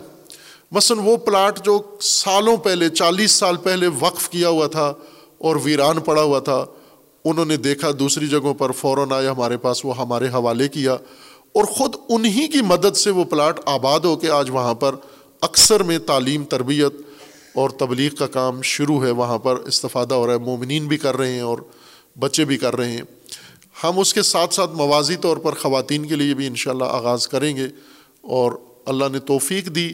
تو اس سے بڑے منصوبے بھی انشاءاللہ، چونکہ قبل از وقت ہے، میں ان کا نشاندہی نہیں کرتا۔ جب وقت آئے گا، چونکہ یہ بھی ہماری، ہمارے لیے اعزاز ہے کہ عموماً لوگ جب سوچتے ہیں ذہن میں کوئی منصوبہ آتا ہے، تو فوراً لوگوں میں تبلیغ اس کا پراپوگنڈا اور چندہ جمع کرنا شروع کر دیتے ہیں۔ ابھی زمین پہ پلاٹ بھی نہیں لیتے، صرف ذہن میں کوئی نقشہ آیا ہے تو اٹھ کے شروع ہو جاتے ہیں چندہ مانگنے۔ ہم نے ایسا نہیں کیا۔ ہمارا رویہ یہ رہا ہے کہ پورا پروجیکٹ مکمل کر کے ٹائل پتھر رونگ روغن لگا کے، کھڑکیاں، دروازے، شیشے لگا کے پھر لوگوں کو کہتے ہیں، آؤ آپ کی اولاد کے لیے، آپ کی نسلوں کے لیے ہم نے یہ ادارہ بنایا ہے آ کے اپنے ہاتھوں سے اس کا افتتاح کرو آ کر۔ لوگوں کو اس وقت شامل شامل کرتے ہیں کام میں۔ اسی طرح سے انشاءاللہ اگلے منصوبے بھی ہیں۔ اللہ نے توفیق دی اور اللہ نے ان لوگوں کو ہمت دینی ہے، ان مومنین کو۔ اور انہی کی ہمت سے انشاءاللہ یہ بڑے منصوبے بھی پہنچیں گے۔ اس میں ضروری نہیں کہ آپ کے پاس اگر آپ لاکھوں روپے کے مالک ہیں، کروڑوں روپے کے، پھر آپ ان میں شامل ہوں۔ انسان معمولی انسان بھی اپنی زندگی سے شروع کر سکتا ہے۔ عہد کر لیں کہ ہم نے اپنی درآمد کا ایک حصہ اس الہی نظام کی تکمیل کے لیے جو امامت کی بنیاد بنے گا انشاءاللہ، جو انفراسٹرکچر بنے گا انشاءاللہ۔ اور ہم جیسے میں نے مثالیں دی کہ امامت غیر منقطع اسماعیلیہ کے ہاں امامت غیر منقطع حوثی، دونوں کی کارکردگی دنیا دیکھ رہی ہے۔ جہادی میدان میں مبارزہ و مقاومت میں حوثیوں سے زیادہ مضبوط کون ہے اس وقت؟ پہلے ہم سمجھتے تھے حزب اللہ ہے، لیکن حوثیوں نے جو کام کر دیا، معلوم ہوا کہ یہ زیادہ آگے نکل گئے ہیں۔ بہت آگے نکل گئے ہیں۔ چونکہ بارہ ملکوں نے اتحاد کر کے انہیں نابود کرنا چاہ نہیں ہوئے۔ امریکہ، برطانیہ ابھی بھی ان پر روزانہ بمباری کرتے ہیں، لیکن بالکل ایک انچ اپنی زمین پر کسی کو قدم نہیں رکھنے دیتے۔ خوب یہ کس چیز کے رہی منت ہے؟ یہ امامت کے۔ وہ نظریہ امامت کا جو ان کا اپنا ہے، اسی کو قائم رکھا ہوا ہے۔ اسی طرح اسماعیلی، آپ تھوڑا سا اندر جائیں، اس کمیونٹی کو دیکھیں، اندر سے پڑھیں، ان کے سلسلے کو پڑھیں، جو نظم ہے، جو ڈسپلن ہے، اور جو ان کا عالمی نظام امامت ہے، وہ بہت شاہکار ہے۔ کہ کسی بھی ملک میں رہتے ہوں ہیں امامت کے تابع۔ اس تاغت کے تابع نہیں ہیں۔ ہر ملک میں ہیں، لیکن ہیں اپنے امام کے تابع۔ جو امام کہے گا، وہ کام کرنا ہے۔ امام کہے، اٹھو، اٹھتے ہیں۔ امام کہے، بیٹھو، بیٹھ جاتے ہیں۔ امام کہے، جاگو، جاگتے ہیں۔ امام کہے، سو جو سو جاتے ہیں۔ اور عجیب میں نے جب ان سے گفتگو بھی کی، انہوں نے بتایا کہ جب بچہ پیدا ہوتا ہے، ہاسپٹل میں ہو یا گھر میں پیدا ہوتا ہے، پیدا ہوتے ہی ناف کاٹنے کے بعد گٹی پلانے سے پہلے بچے کو اٹھا کے، باندھ کے، لپیٹ کے جماعت خانے میں لے آتے ہیں۔ وہ جو مرکز ہے امامت کا، وہاں لا کر اس نو مولود کی اپنے وقت کے امام کی بیعت کرواتے ہیں اس کو۔ موت تک وہ بیعت اس کی قائم رہتی ہے۔ خوب یہ امامت کے سلسلے ہیں موازی ہمارے چل رہے ہیں۔ تو ہمیں کیا مجبوری؟ ہم کیوں نہیں کر سکتے یہی سلسلہ امامت کا؟ اسنا شری کے ہاں جو زیادہ بہتر نظریہ ہے امامت کا، زیادہ مترقی نظریہ ہے امامت کا، ہم کیوں نہیں اس کو اجرا کر سکتے؟ کر سکتے ہیں۔ اقتدار ہو تو بھی اقتدار نہ ہو تو بھی طاقتوں کے ساتھ مل کر ہم امامت پہ ظلم کر رہے ہیں۔ خوب، یہ موضوع کل چونکہ گنجائش نہیں تھی، اس وجہ سے میں نے یہاں پر تذکر دیا۔ چاند ایک موضوعات اور ہیں جو آپ کی خدمت میں عرض کرنے ہیں۔ ان میں،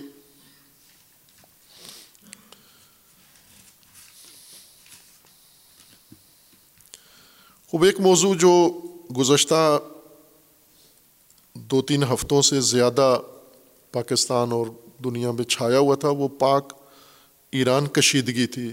ایران اور پاکستان کے درمیان جو میزائلوں کے تبادلے سے جو تلخی پیدا ہوئی، شدت پیدا ہوئی، کشیدگی پیدا ہوئی، اب وہ ختم ہو رہی ہے اور بحال ہو چکے ہیں، روابط معمول کی طرف آ گئے ہیں اور آہستہ آہستہ وہ اپنے روابط کو پہلی سطح پر لا رہے ہیں۔ پہلے بھی کوئی اتنے آئیڈیل روابط نہیں تھی دونوں ملکوں میں، لیکن دشمنی بھی نہیں تھی۔ یعنی کوئی تجارتی معاہدہ نہیں ہے دونوں میں، آپس میں کوئی اور سیاسی مشترکہ عمل نہیں ہے۔ لیکن دو پرامن پڑوسی، دو دوست ایک دوسرے کے ساتھ تھے۔ کم از کم اگر ایک دوسرے کو فائدہ نہیں دے رہے تھے تو نقصان بھی ایک دوسرے کا نہیں کر رہے تھے۔ بیچ میں یہ جو بدمزگی ہوئی، اس کی وجہ سے بہت تلخی پیدا ہوئی اور تمام لوگوں کو جو پاکستانی پاکستان سے محبت رکھتے ہیں، انہیں بھی خوشی نہیں ہوئی سوائے ایک طبقے کے۔ ایک طبقہ بہت خوش ہوا پاکستان میں۔ خوشی سے نہال ہو گیا ایران اور پاکستان کے ان حالات کی وجہ سے۔ اور وہ متشدد طبقہ، مذہبی متشدد طبقہ ہے پاکستان میں۔ انہوں نے جشن منانا شروع کیے۔ بظاہر مذمتی الفاظ استعمال کر رہے تھے، ریلیاں نکال رہے تھے، بیانات داغ رہے تھے۔ لیکن حقیقت میں خوشی کا اظہار کر رہے تھے کہ پاکستان کے حالات ایران سے کشیدہ ہوئے، جو یہ شروع سے خواہاں تھے۔ انقلاب اسلامی جب سے رونما ہوا، یہ طبقہ متشدد طبقہ، تکفیری طبقہ ناصبی طبقہ، اور جو عرب ملکوں کی ایما پر پاکستان میں حالات کو خراب کرتا رہا ہے اور باقی استعمال ہوتا رہا ہے، مختلف دہشت گرد انہیں سے بنے ہیں۔ جتنی دہشت گرد تنظیمیں، وہ ساری انہیں سے بنی ہیں۔ ان کے اندر شدید تشدد پایا جاتا ہے۔ ان کے تشدد کو پاکستانی افواج کے سپا سالار نے باقاعدہ برملا کر کے بتایا ہے کہ یہ قابل قبول نہیں ہے اور اس کی اجازت ہم نہیں دیں گے۔ انہوں نے جشن منایا ایک طرح سے، ہر طرح سے یعنی بیان دیے، فلاں کیا اور پاکستان کو اکسایا، فوج کو اکسایا، فوج انتقام لے، فلاں کرے۔ ایک معمولی مسئلہ تھا، کوئی اتنا بڑا المیہ نہیں تھا جتنا بنا دیا گیا ہے، لیکن اس کو جو رنگ ان متشدد طبقے نے دیا، یہ خوش تھے۔ اب جب تعلق، تعلقات بحال ہو رہے ہیں، ان کے تمام خوشی پر پانی پھر گیا ہے، اوس پڑ گئی ہے۔ اور اب معلوم نہیں یہ سوگ منائیں گے، کیا کریں گے، یا دوبارہ یہ بھی احتمال ہے کہ دوبارہ تشدد و بدمزگی بڑھانے کے لیے یہ پھر یہ ایسے کام کریں۔ اور اس کا طریقہ وہی ہے جو پہلے کیا انہوں نے تکرار کریں کہ یہاں سے ایک متشدد گروہ پھر تیار ہو، پھر ایران کے اندر جا کے دہشت گردی کرے اور ایران پھر کوئی ان کے تیش میں آ کر جوابی کارروائی کرے۔ چونکہ انہیں یہ کمزوری پتہ چل گئی ہے دہشت گردوں کو، متشدد طبقے کو، کہ اگر ایران پاکستان کو لڑانا چاہتے ہیں تو اس کا بہترین طریقہ یہ ہے کہ پاکستان میں بیٹھ کے ایران کے خلاف اور ایران میں بیٹھ کے پاکستان کے خلاف کاروائیاں کریں تاکہ دونوں ملک طیش میں آ جائیں، دونوں ملکوں کی قیادت جوش میں آ جائے۔ جیسا انہوں نے یہ مثال قائم کر کے ایک حوصلہ افزائی گویا دہشت گردوں کی کر دی ہے کہ اگر آپ یہ خفیہ کاروائیاں کرو جا کر دہشت گردی کی تو یہ فوجی قیادت، عسکری قیادت جوش میں طیش میں آ جاتی ہے۔ یہ کمزوری ہے، یہ ثابت کرنا چاہیے تھا ان کو کہ وہ بہت سلجھے ہوئے قیادت ہے دونوں طرف اور وہ دہشت گردوں کے جال میں نہیں پھنستے۔ ممکن ہے آئندہ یہ پھر یہ کاروائیاں کریں، چونکہ دونوں طرف ایک ہی گروہ ہے۔ پاکستان میں بیٹھ کر جو ایران میں کاروائیاں کرتے ہیں اور ایران سے آ کر پاکستان میں جو کاروائیاں کرتے ہیں، یہ ایک ہی گروہ ہے، نہ کہ دو گروہ ہیں۔ اب دو ناموں سے کام کرتے ہیں، ایک گروہ ہیں۔ لہٰذا ان کے نرغے میں نہ آئیں، دونوں طرف سے سیاسی قیادت خصوصاً یہ تو ظاہر دونوں طرف سے فوجی کارروائی ہوئی تھی اور فوجی کارروائی میں ظاہراً وزارت خارجہ دونوں طرف سے مطلع نہیں تھی۔ اب سفارتکاروں نے میدان سنبھال لیا ہے اور ایسا ہی ہے، عالمی روابط، پڑوسیوں کے ساتھ روابط، فوج نہیں مینٹین کر سکتی۔ اس کے لیے سفارت ہوتی ہے، سفارتکاری ہوتی ہے سفرا ہوتے ہیں وزرائے خارجہ ہوتے ہیں، پالیسی ہوتی ہے۔ اور وہ لوگ باقاعدہ میدان میں آ گئے ہیں۔ انہوں نے بیانات بھی دیے ہیں، تعلقات بحال ہو گئے ہیں۔ اور جیسا اعلان کیا گیا ہے کہ انتیس جنوری کو ایران کے وزیر خارجہ پاکستان کے دورے پر آ رہے ہیں۔ ظاہر ہے یہ دورہ علامت ہے اس بات کی کہ معاملات سارے طے پا گئے ہیں۔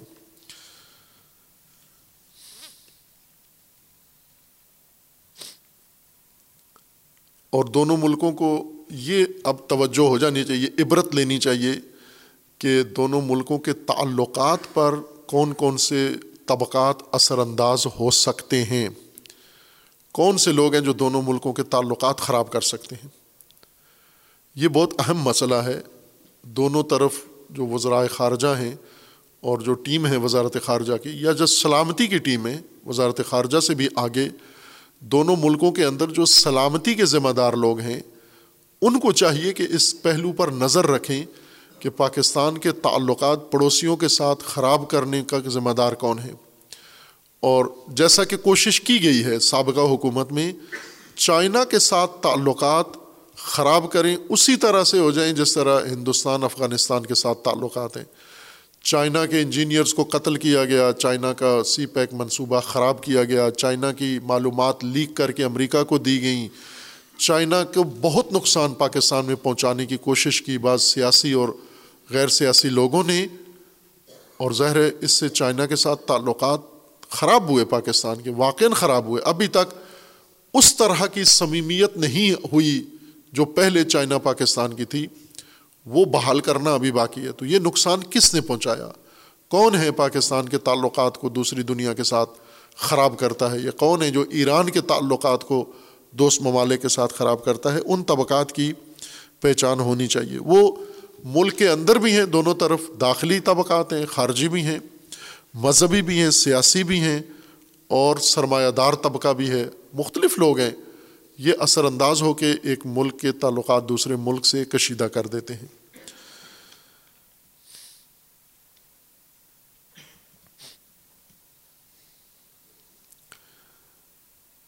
امریکہ برطانیہ نے باقاعدہ طور پر گزشتہ ہفتے یمن پر جنگ کا آغاز کر دیا ہے، جب سے یمن کے حوثی ملیشیا نے، یمن کے زیدی شیعہ نے ان کے آبی راستے کو، سمندری راستے کو ناامن کیا ہے اسرائیلی جہازوں کے لیے اور اسرائیل کے حامی ممالک کے جہازوں کے لیے، تجارت کے لیے انہوں نے جوابی طور پر یمن پر حملے کیے ہیں، متعدد حملے، ایک ایک دن میں سو سو حملے کیے ہیں انہوں نے۔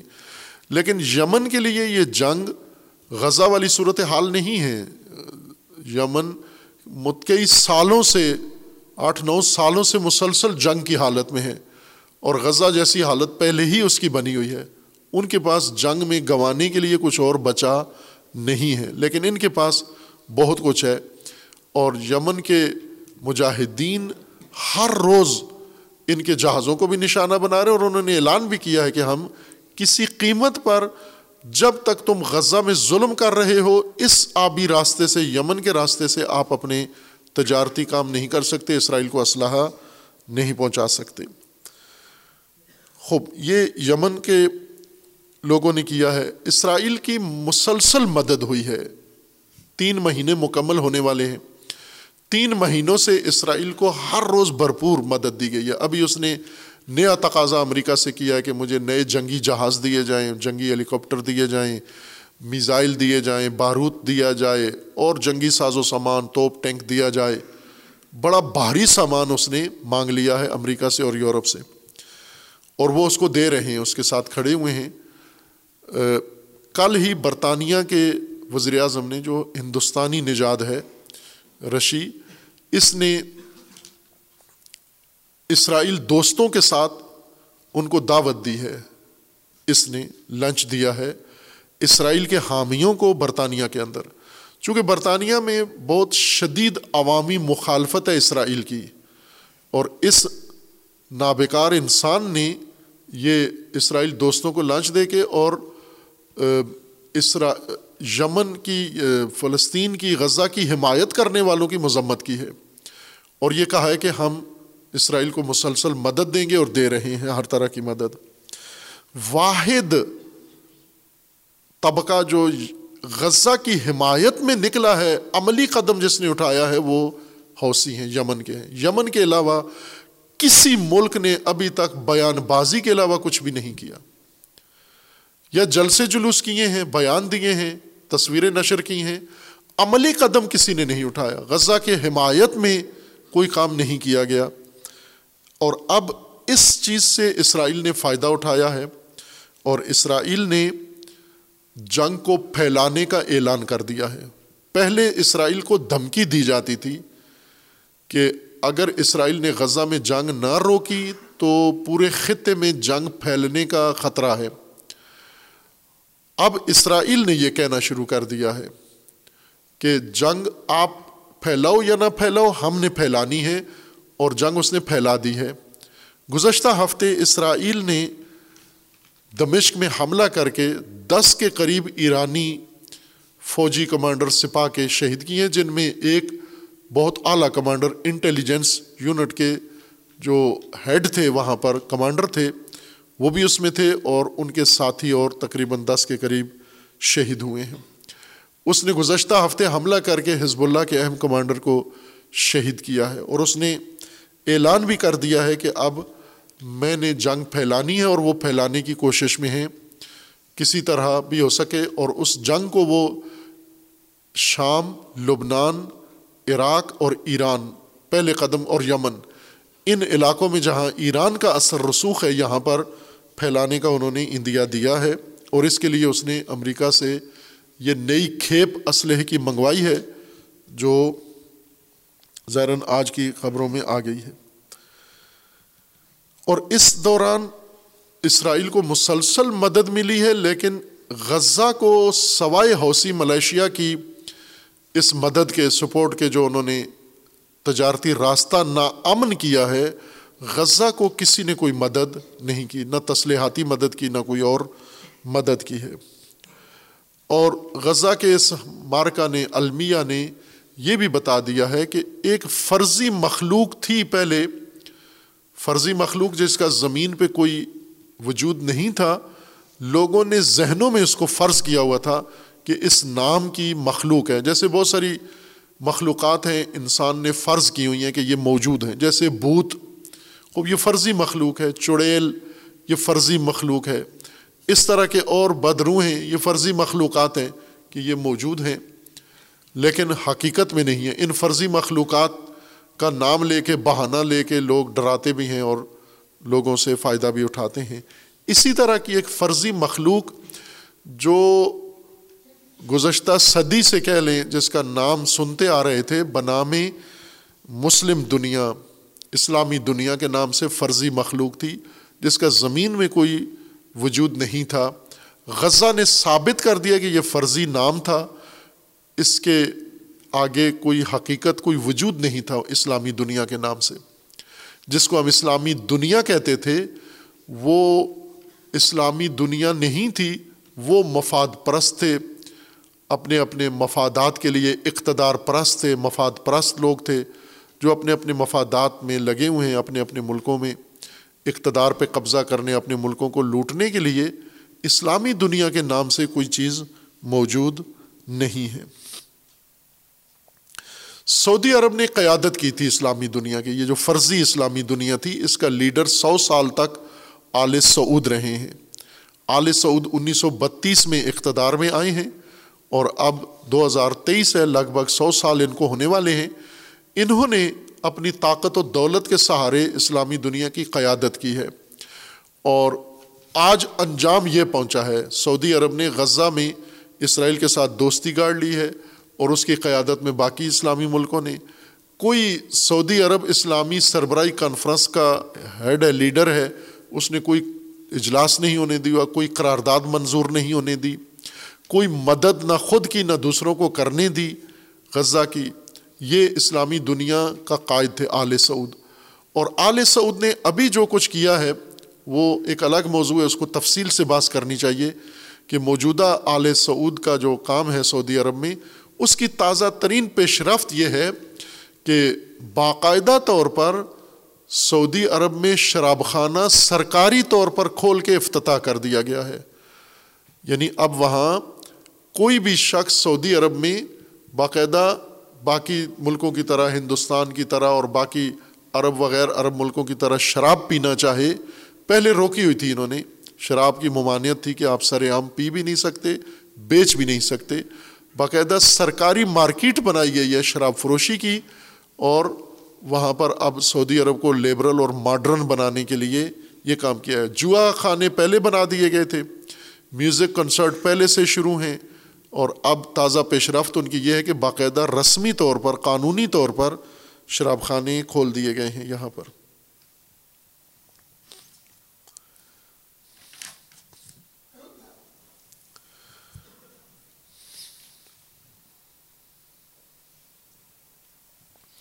حماس نے اس دوران جیسے سات اکتوبر کو حماس نے ہماسا خالق کیا تھا، اس سے بڑا ہماسا حماس نے دو دن پہلے خلق کیا ہے۔ چونکہ وہ حماس سات اکتوبر کو اور آج کی حماس میں بہت فرق ہے۔ اس وقت غزہ نام کا شہر تھا اور حماس کی پوری طاقت محفوظ تھی اور غزہ میں تمام نفوس معمول کی زندگی گزار رہے تھے۔ ابھی غزہ میں کم از کم ایک لاکھ کے قریب افراد شہید ہو چکے ہیں۔ بمباری میں بھی اور بیماریوں سے بھی اور دیگر مشکلات کی وجہ سے بھی، بھوک پیاس کی وجہ سے بھی، جس کا چرچا میڈیا میں نہیں ہوتا۔ اور اسرائیل گوس کے غزہ میں اپنے طور پر اس نے کہا کہ میں نے غزہ کو بھی ملیا میٹ کر دیا، حماس کو بھی۔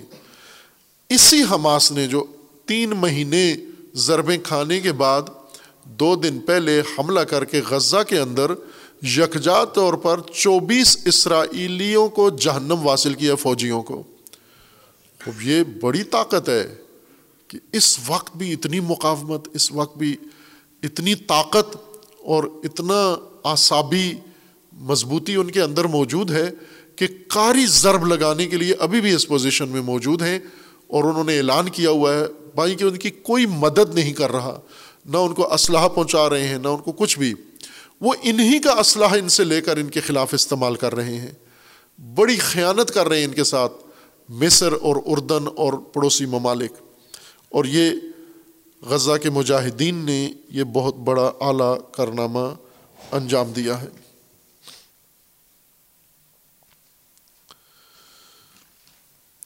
ہندوستان میں بابری مسجد ایودھیا شہر میں تھی۔ تاریخی بابری مسجد گرا کر وہاں پر رام مندر بنایا گیا ہے اور اس رام مندر کا دو دن پہلے مودی نے باقاعدہ طور پر ایک بڑا جشن برپا کر کے جس میں فلمی ستارے، جس میں کھلاڑی، جس میں معروف شخصیات ہندوستان کی جتنی بھی تھیں ان سب کو بلا کر اور ایک تقریب میں وہاں اس نے مورتی نصب کی ہے، مسجد کی جگہ پر مندر بنا دیا ہے اور اس طرح اس نے گویا ایک بڑا فاتحانہ کام کیا ہے مسجد گرا کے، اور یہ کم پورے ہندوستان میں یہ عمل جاری ہے۔ جس کی مذمت کی حد تک بعض لوگوں نے مذمت کیا اکثر نے ذکر ہی نہیں کیا۔ سعودی عرب کی قیادت میں وہ فرضی اسلامی دنیا جس پر موت تاری ہے، وہ فرضی دنیا میں ہی مر گئی ہے۔ وہ فرض سے باہر ہی نہیں آئی، اس اسلامی دنیا کی موت ہو چکی ہے۔ اس مرحوم اسلامی دنیا کو پتہ ہی نہیں ہے کہ ان کی مسجدیں ہندوستان میں گرائی جا رہی ہیں اور ان پر مندر بنائے جا رہے ہیں۔ ترتیب کے ساتھ ساری مساجد گرانے کا ارادہ ہے ان کا۔ اور جو بچ جائیں گی، ان پر ممانعت ہے، نہ اذان ہو سکتی ہے، نہ نماز، نہ جمعہ ہو سکتا ہے۔ لیکن یہ کام جو ہوا ہے، مسجد کی جگہ مندر بنا ہے۔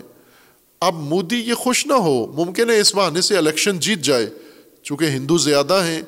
اور مسلمانوں سے نفرت انہوں نے پیدا کی اور نفرت کے ووٹ وہ لے لے تشدد کر کے مسلمانوں پر۔ اور جیسے عرض کیا کہ مسلمان مایوسی کا شکار ہیں، انتہا درجے کی مایوسی مسل، ہندوستان کے مسلمانوں میں پیدا ہو چکی ہے۔ چونکہ ان کو کہیں سے کوئی امید نظر نہیں آتی، لیڈرشپ نہیں ہے۔ جو نام نہاد لیڈر ہیں، وہ سارے مودی کے ہاتھوں بکے ہوئے ہیں۔ اور وہ زیادہ ذلت کا اظہار کرتے ہیں اور زیادہ مسلمانوں میں یا سوا مایوسی پیدا ہوتی ہے۔ ان کی طرف سے بھی کوئی مزاحمت، وہ اس قابل نہیں ہے کہ مزاحمت کر سکیں۔ اپنی جان بچانا ان کے لیے ایک چیلنج بنا ہوا ہے۔ لیکن ایک قاعدہ ہے، آج فلسطین کی جگہ اسرائیل بنا تو اسرائیل کو امن سے سونا بھی میسر نہیں آ رہا یہودیوں کو۔ جو یہودی اسرائیل کو پرامن سمجھ کر اور ساری دنیا نے ان کا امن کا ٹھیکہ لیا ہوا تھا، آج یہ سارے باہر بھاگ گئے ہیں۔ یہ آپ کے علم میں ہونا چاہیے کہ اسرائیلی کتنے لاکھوں کی تعداد میں اسرائیل سے بھاگ کے یورپ کے ہوٹلوں میں، ہندوستان کے ہوٹلوں میں اور دیگر ملکوں کے ترکی کے ہوٹلوں میں یہ سونے کے لیے وہاں گئے، چونکہ اسرائیل میں ان کو نیند نہیں آتی۔ مودی، تجھے پتہ ہونا چاہیے کہ اسرائیل، فلسطین کی جگہ اسرائیل یہودی ریاست بنا کر اور وہاں پر ان کے خاخام لا کر ان کو بچانے سے ان کی نیند حرام ہے، تیری پوجا بھی حرام ہو جائے گی۔ تو نے مسجد کی جگہ جو مندر بنایا ہے، یہاں تو امن سے پوجا نہیں کر سکے گا، چونکہ کسی سرزمین پر جب ایک طبقے کو محو کر کے مسلک کو ہٹا کر اور اس کے اوپر دوسرا مسلک قائم کیا جائے، تو یہ دن بدلیں گے۔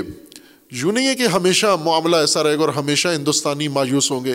ان شاء اللہ اللہ وہ اہتمام کرے گا، وہ سبب پیدا کرے گا کہ انہی مسلمانوں کے ہاتھوں یہ مورتیاں بھی جو مساجد کی جگہ رکھی جا رہی ہیں اور یہ مندر بھی یہ ویران ہوں گے ان شاء اللہ اور مودی بھی فنار ہوگا ان شاء اللہ امن کا دن نہیں دیکھ سکو گے۔ چند صبح، چند دن اگر تم یہ منظر پیش کر کے الیکشن کے مزے اڑا رہے ہو اقتدار کے، یہ زیادہ چلنے والا نہیں ہے، چونکہ اللہ کا وعدہ ہے کہ اللہ ظالم کو محدود مہلت دیتا ہے، ہمیشہ کے لیے مہلت نہیں دیتا۔ بنی اسرائیل کے ساتھ فرعون یہی کام کرتا تھا جو مودی مسلمانوں کے ساتھ کر رہا ہے۔ اور پھر اللہ نے انہی بنی اسرائیل میں موسا پیدا کیا اور اسی موسا کے ہاتھوں فرعون غرق ہوا۔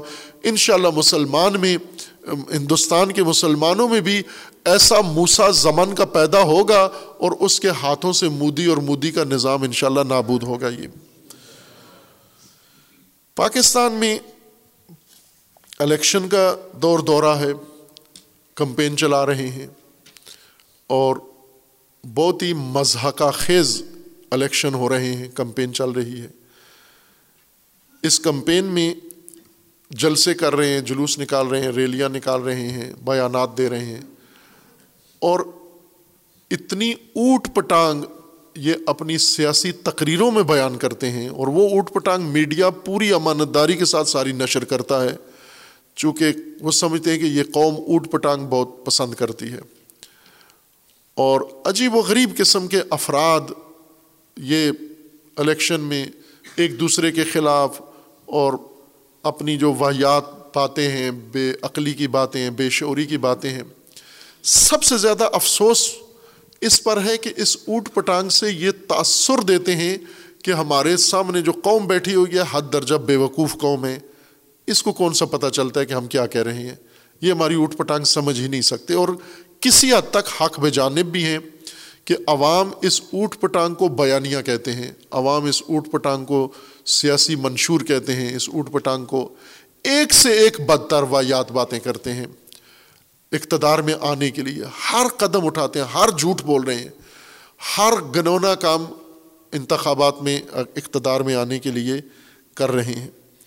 اور اس کے لیے ایک جو کام انہوں نے شروع کیا ہوا ہے، اسلامی ووٹ حاصل کرنے کے لیے، اسلامی ووٹ حاصل کرنے کے لیے یہ مختلف ووٹ کے، اسلامی ووٹ کے ٹھیکیداروں کے پاس جا رہے ہیں۔ جن کے پاس بڑا ذخیرہ ہے اسلامی ووٹوں کا یعنی اسلام کے نام پر جو ووٹ ہیں۔ بلکہ ایک سیاستدان نے، مولانا نے تو اپنے کارندوں کو کہا ہے کہ گھر گھر جا کر لوگوں سے اسلام کا ووٹ مانگو۔ یعنی لوگوں نے گھروں میں ذخیرہ کیا ہوا اسلام کا ووٹ۔ سیکولر ووٹ بھی ہے، شیطانی طاقتی ووٹ بھی ہے، اور باقی ووٹ بھی ہیں۔ اور ہر گھر میں اسلامی ووٹ بھی موجود ہے۔ اور انہوں نے کہا کہ اسلامی ووٹ آپ لوگوں سے مانگو جا کر اور اسلامی ووٹ مانگنا شروع ہو چکے ہیں۔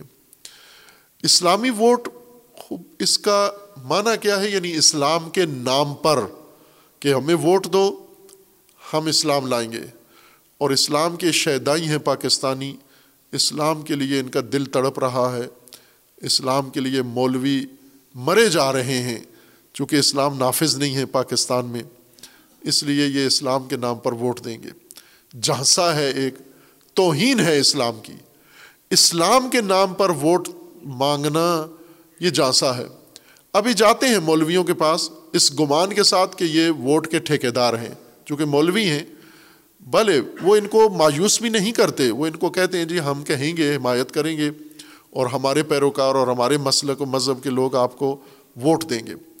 تکفیری ان سیاسی جماعتوں میں سیکولر جماعتوں میں تکفیری، ناسبی، متشدد، دہشت گرد ووٹ کے نام پر، اسلامی ووٹ کے نام پر ان کے ساتھ آئے ہیں۔ یہ نفرت کے ووٹ ہیں۔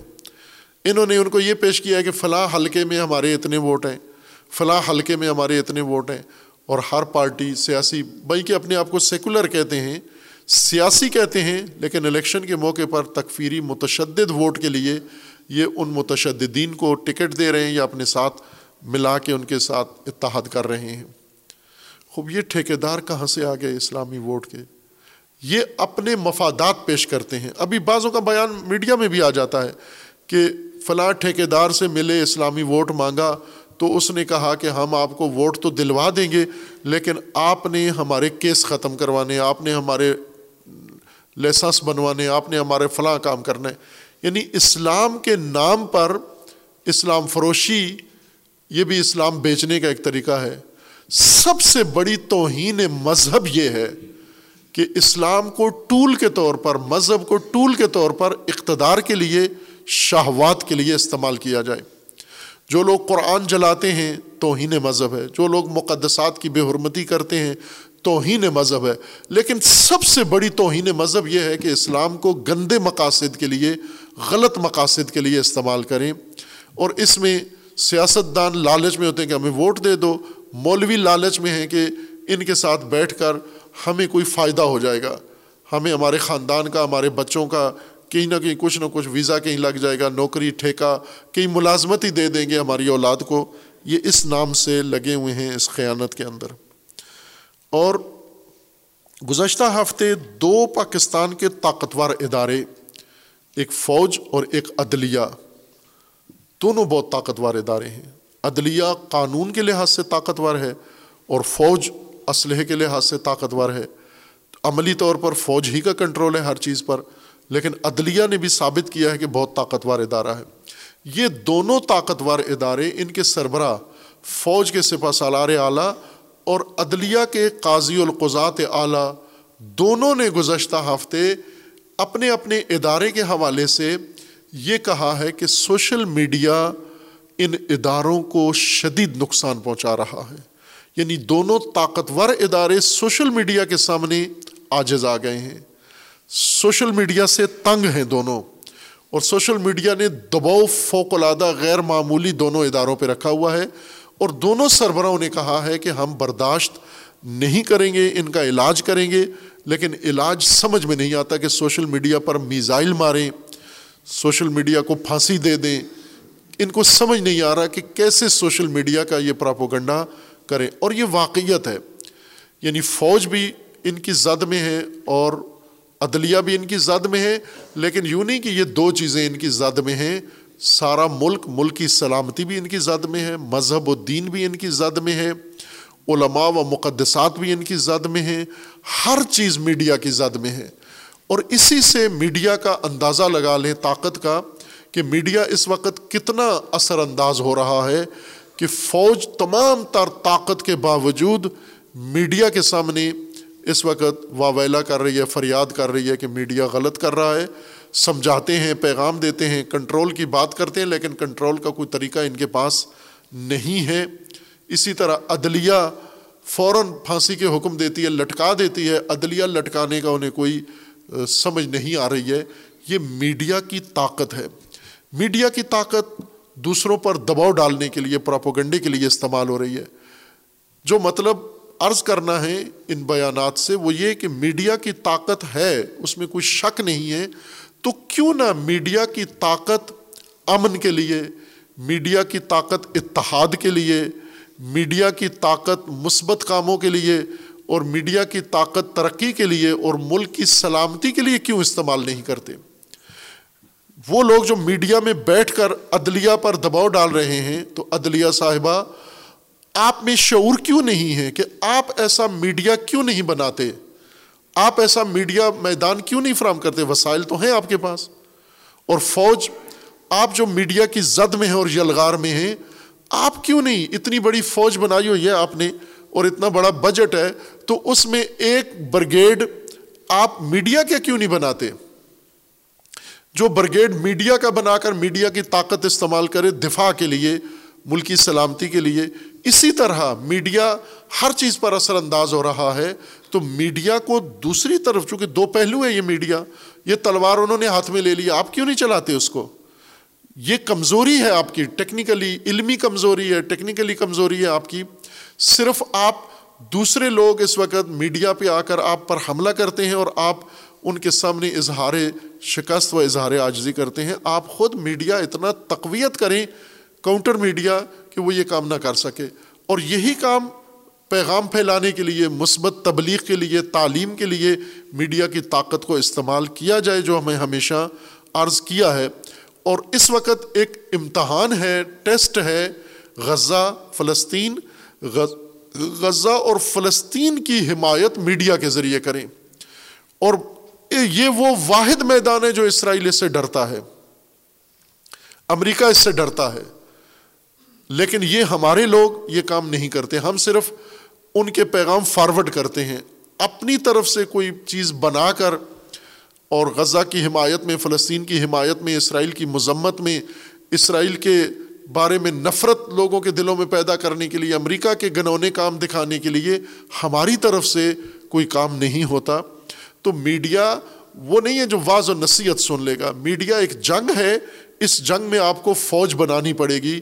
ہمارا یہ مشورہ ہے کہ جن کے پاس وسائل ہیں، وہ وسائل کا زیادہ حصہ میڈیا پہ صرف کر کے اور ملک کا دفاع کریں، ملک میں امن قائم کریں، وحدت و اتحاد کی کوشش کریں، تشدد کا خاتمہ کریں۔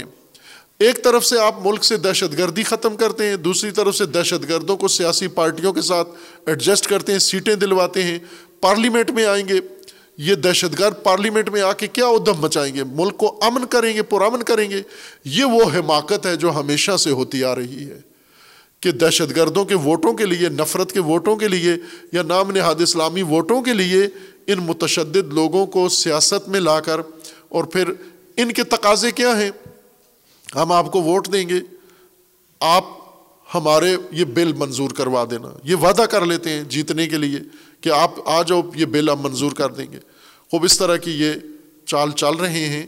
لیکن امامت کے پیروکار انہیں اس تمام شیطانی کھیل میں امامت کو فراموش نہیں کرنا چاہیے۔ یہ نہ ہو کہ جمہوریت کا جادو مست کر دے، نشہ مست کر دے، اندھے ہو کر ہم تیرہ رجب کو بھی جمہوریت کے نعرے لگا رہے ہوں۔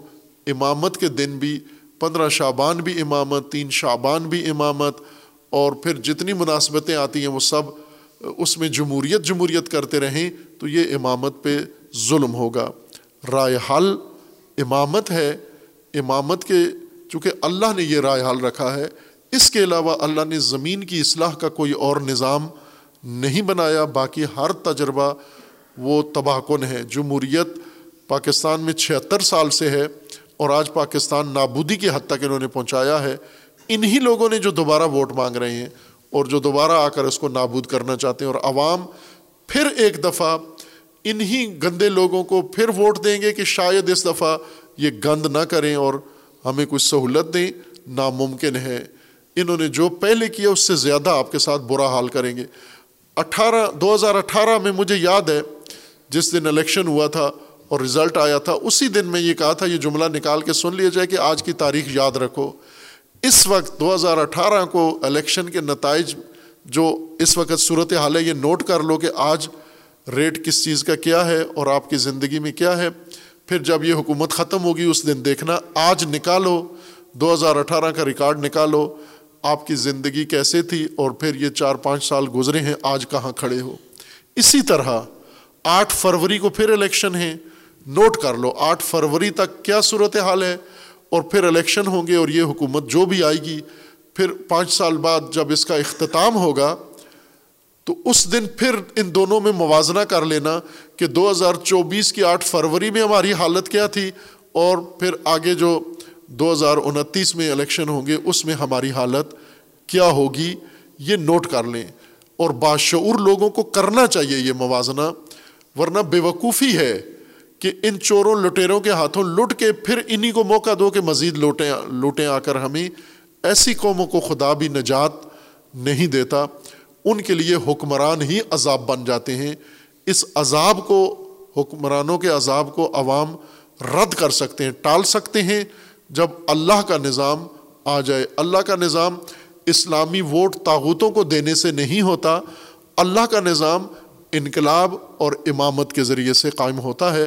اللہ تبارک و تعالیٰ پاکستان کی حفاظت فرمائے ان شاء اللہ خدا و تبارک و تعالیٰ غزہ کے مظلوموں کو نجات عطا فرمائے اور ان ظالمین کو ظلم سمیت نیست و نابود فرمائے ان شاء اللہ و صلی اللہ علیہ محمد طیبین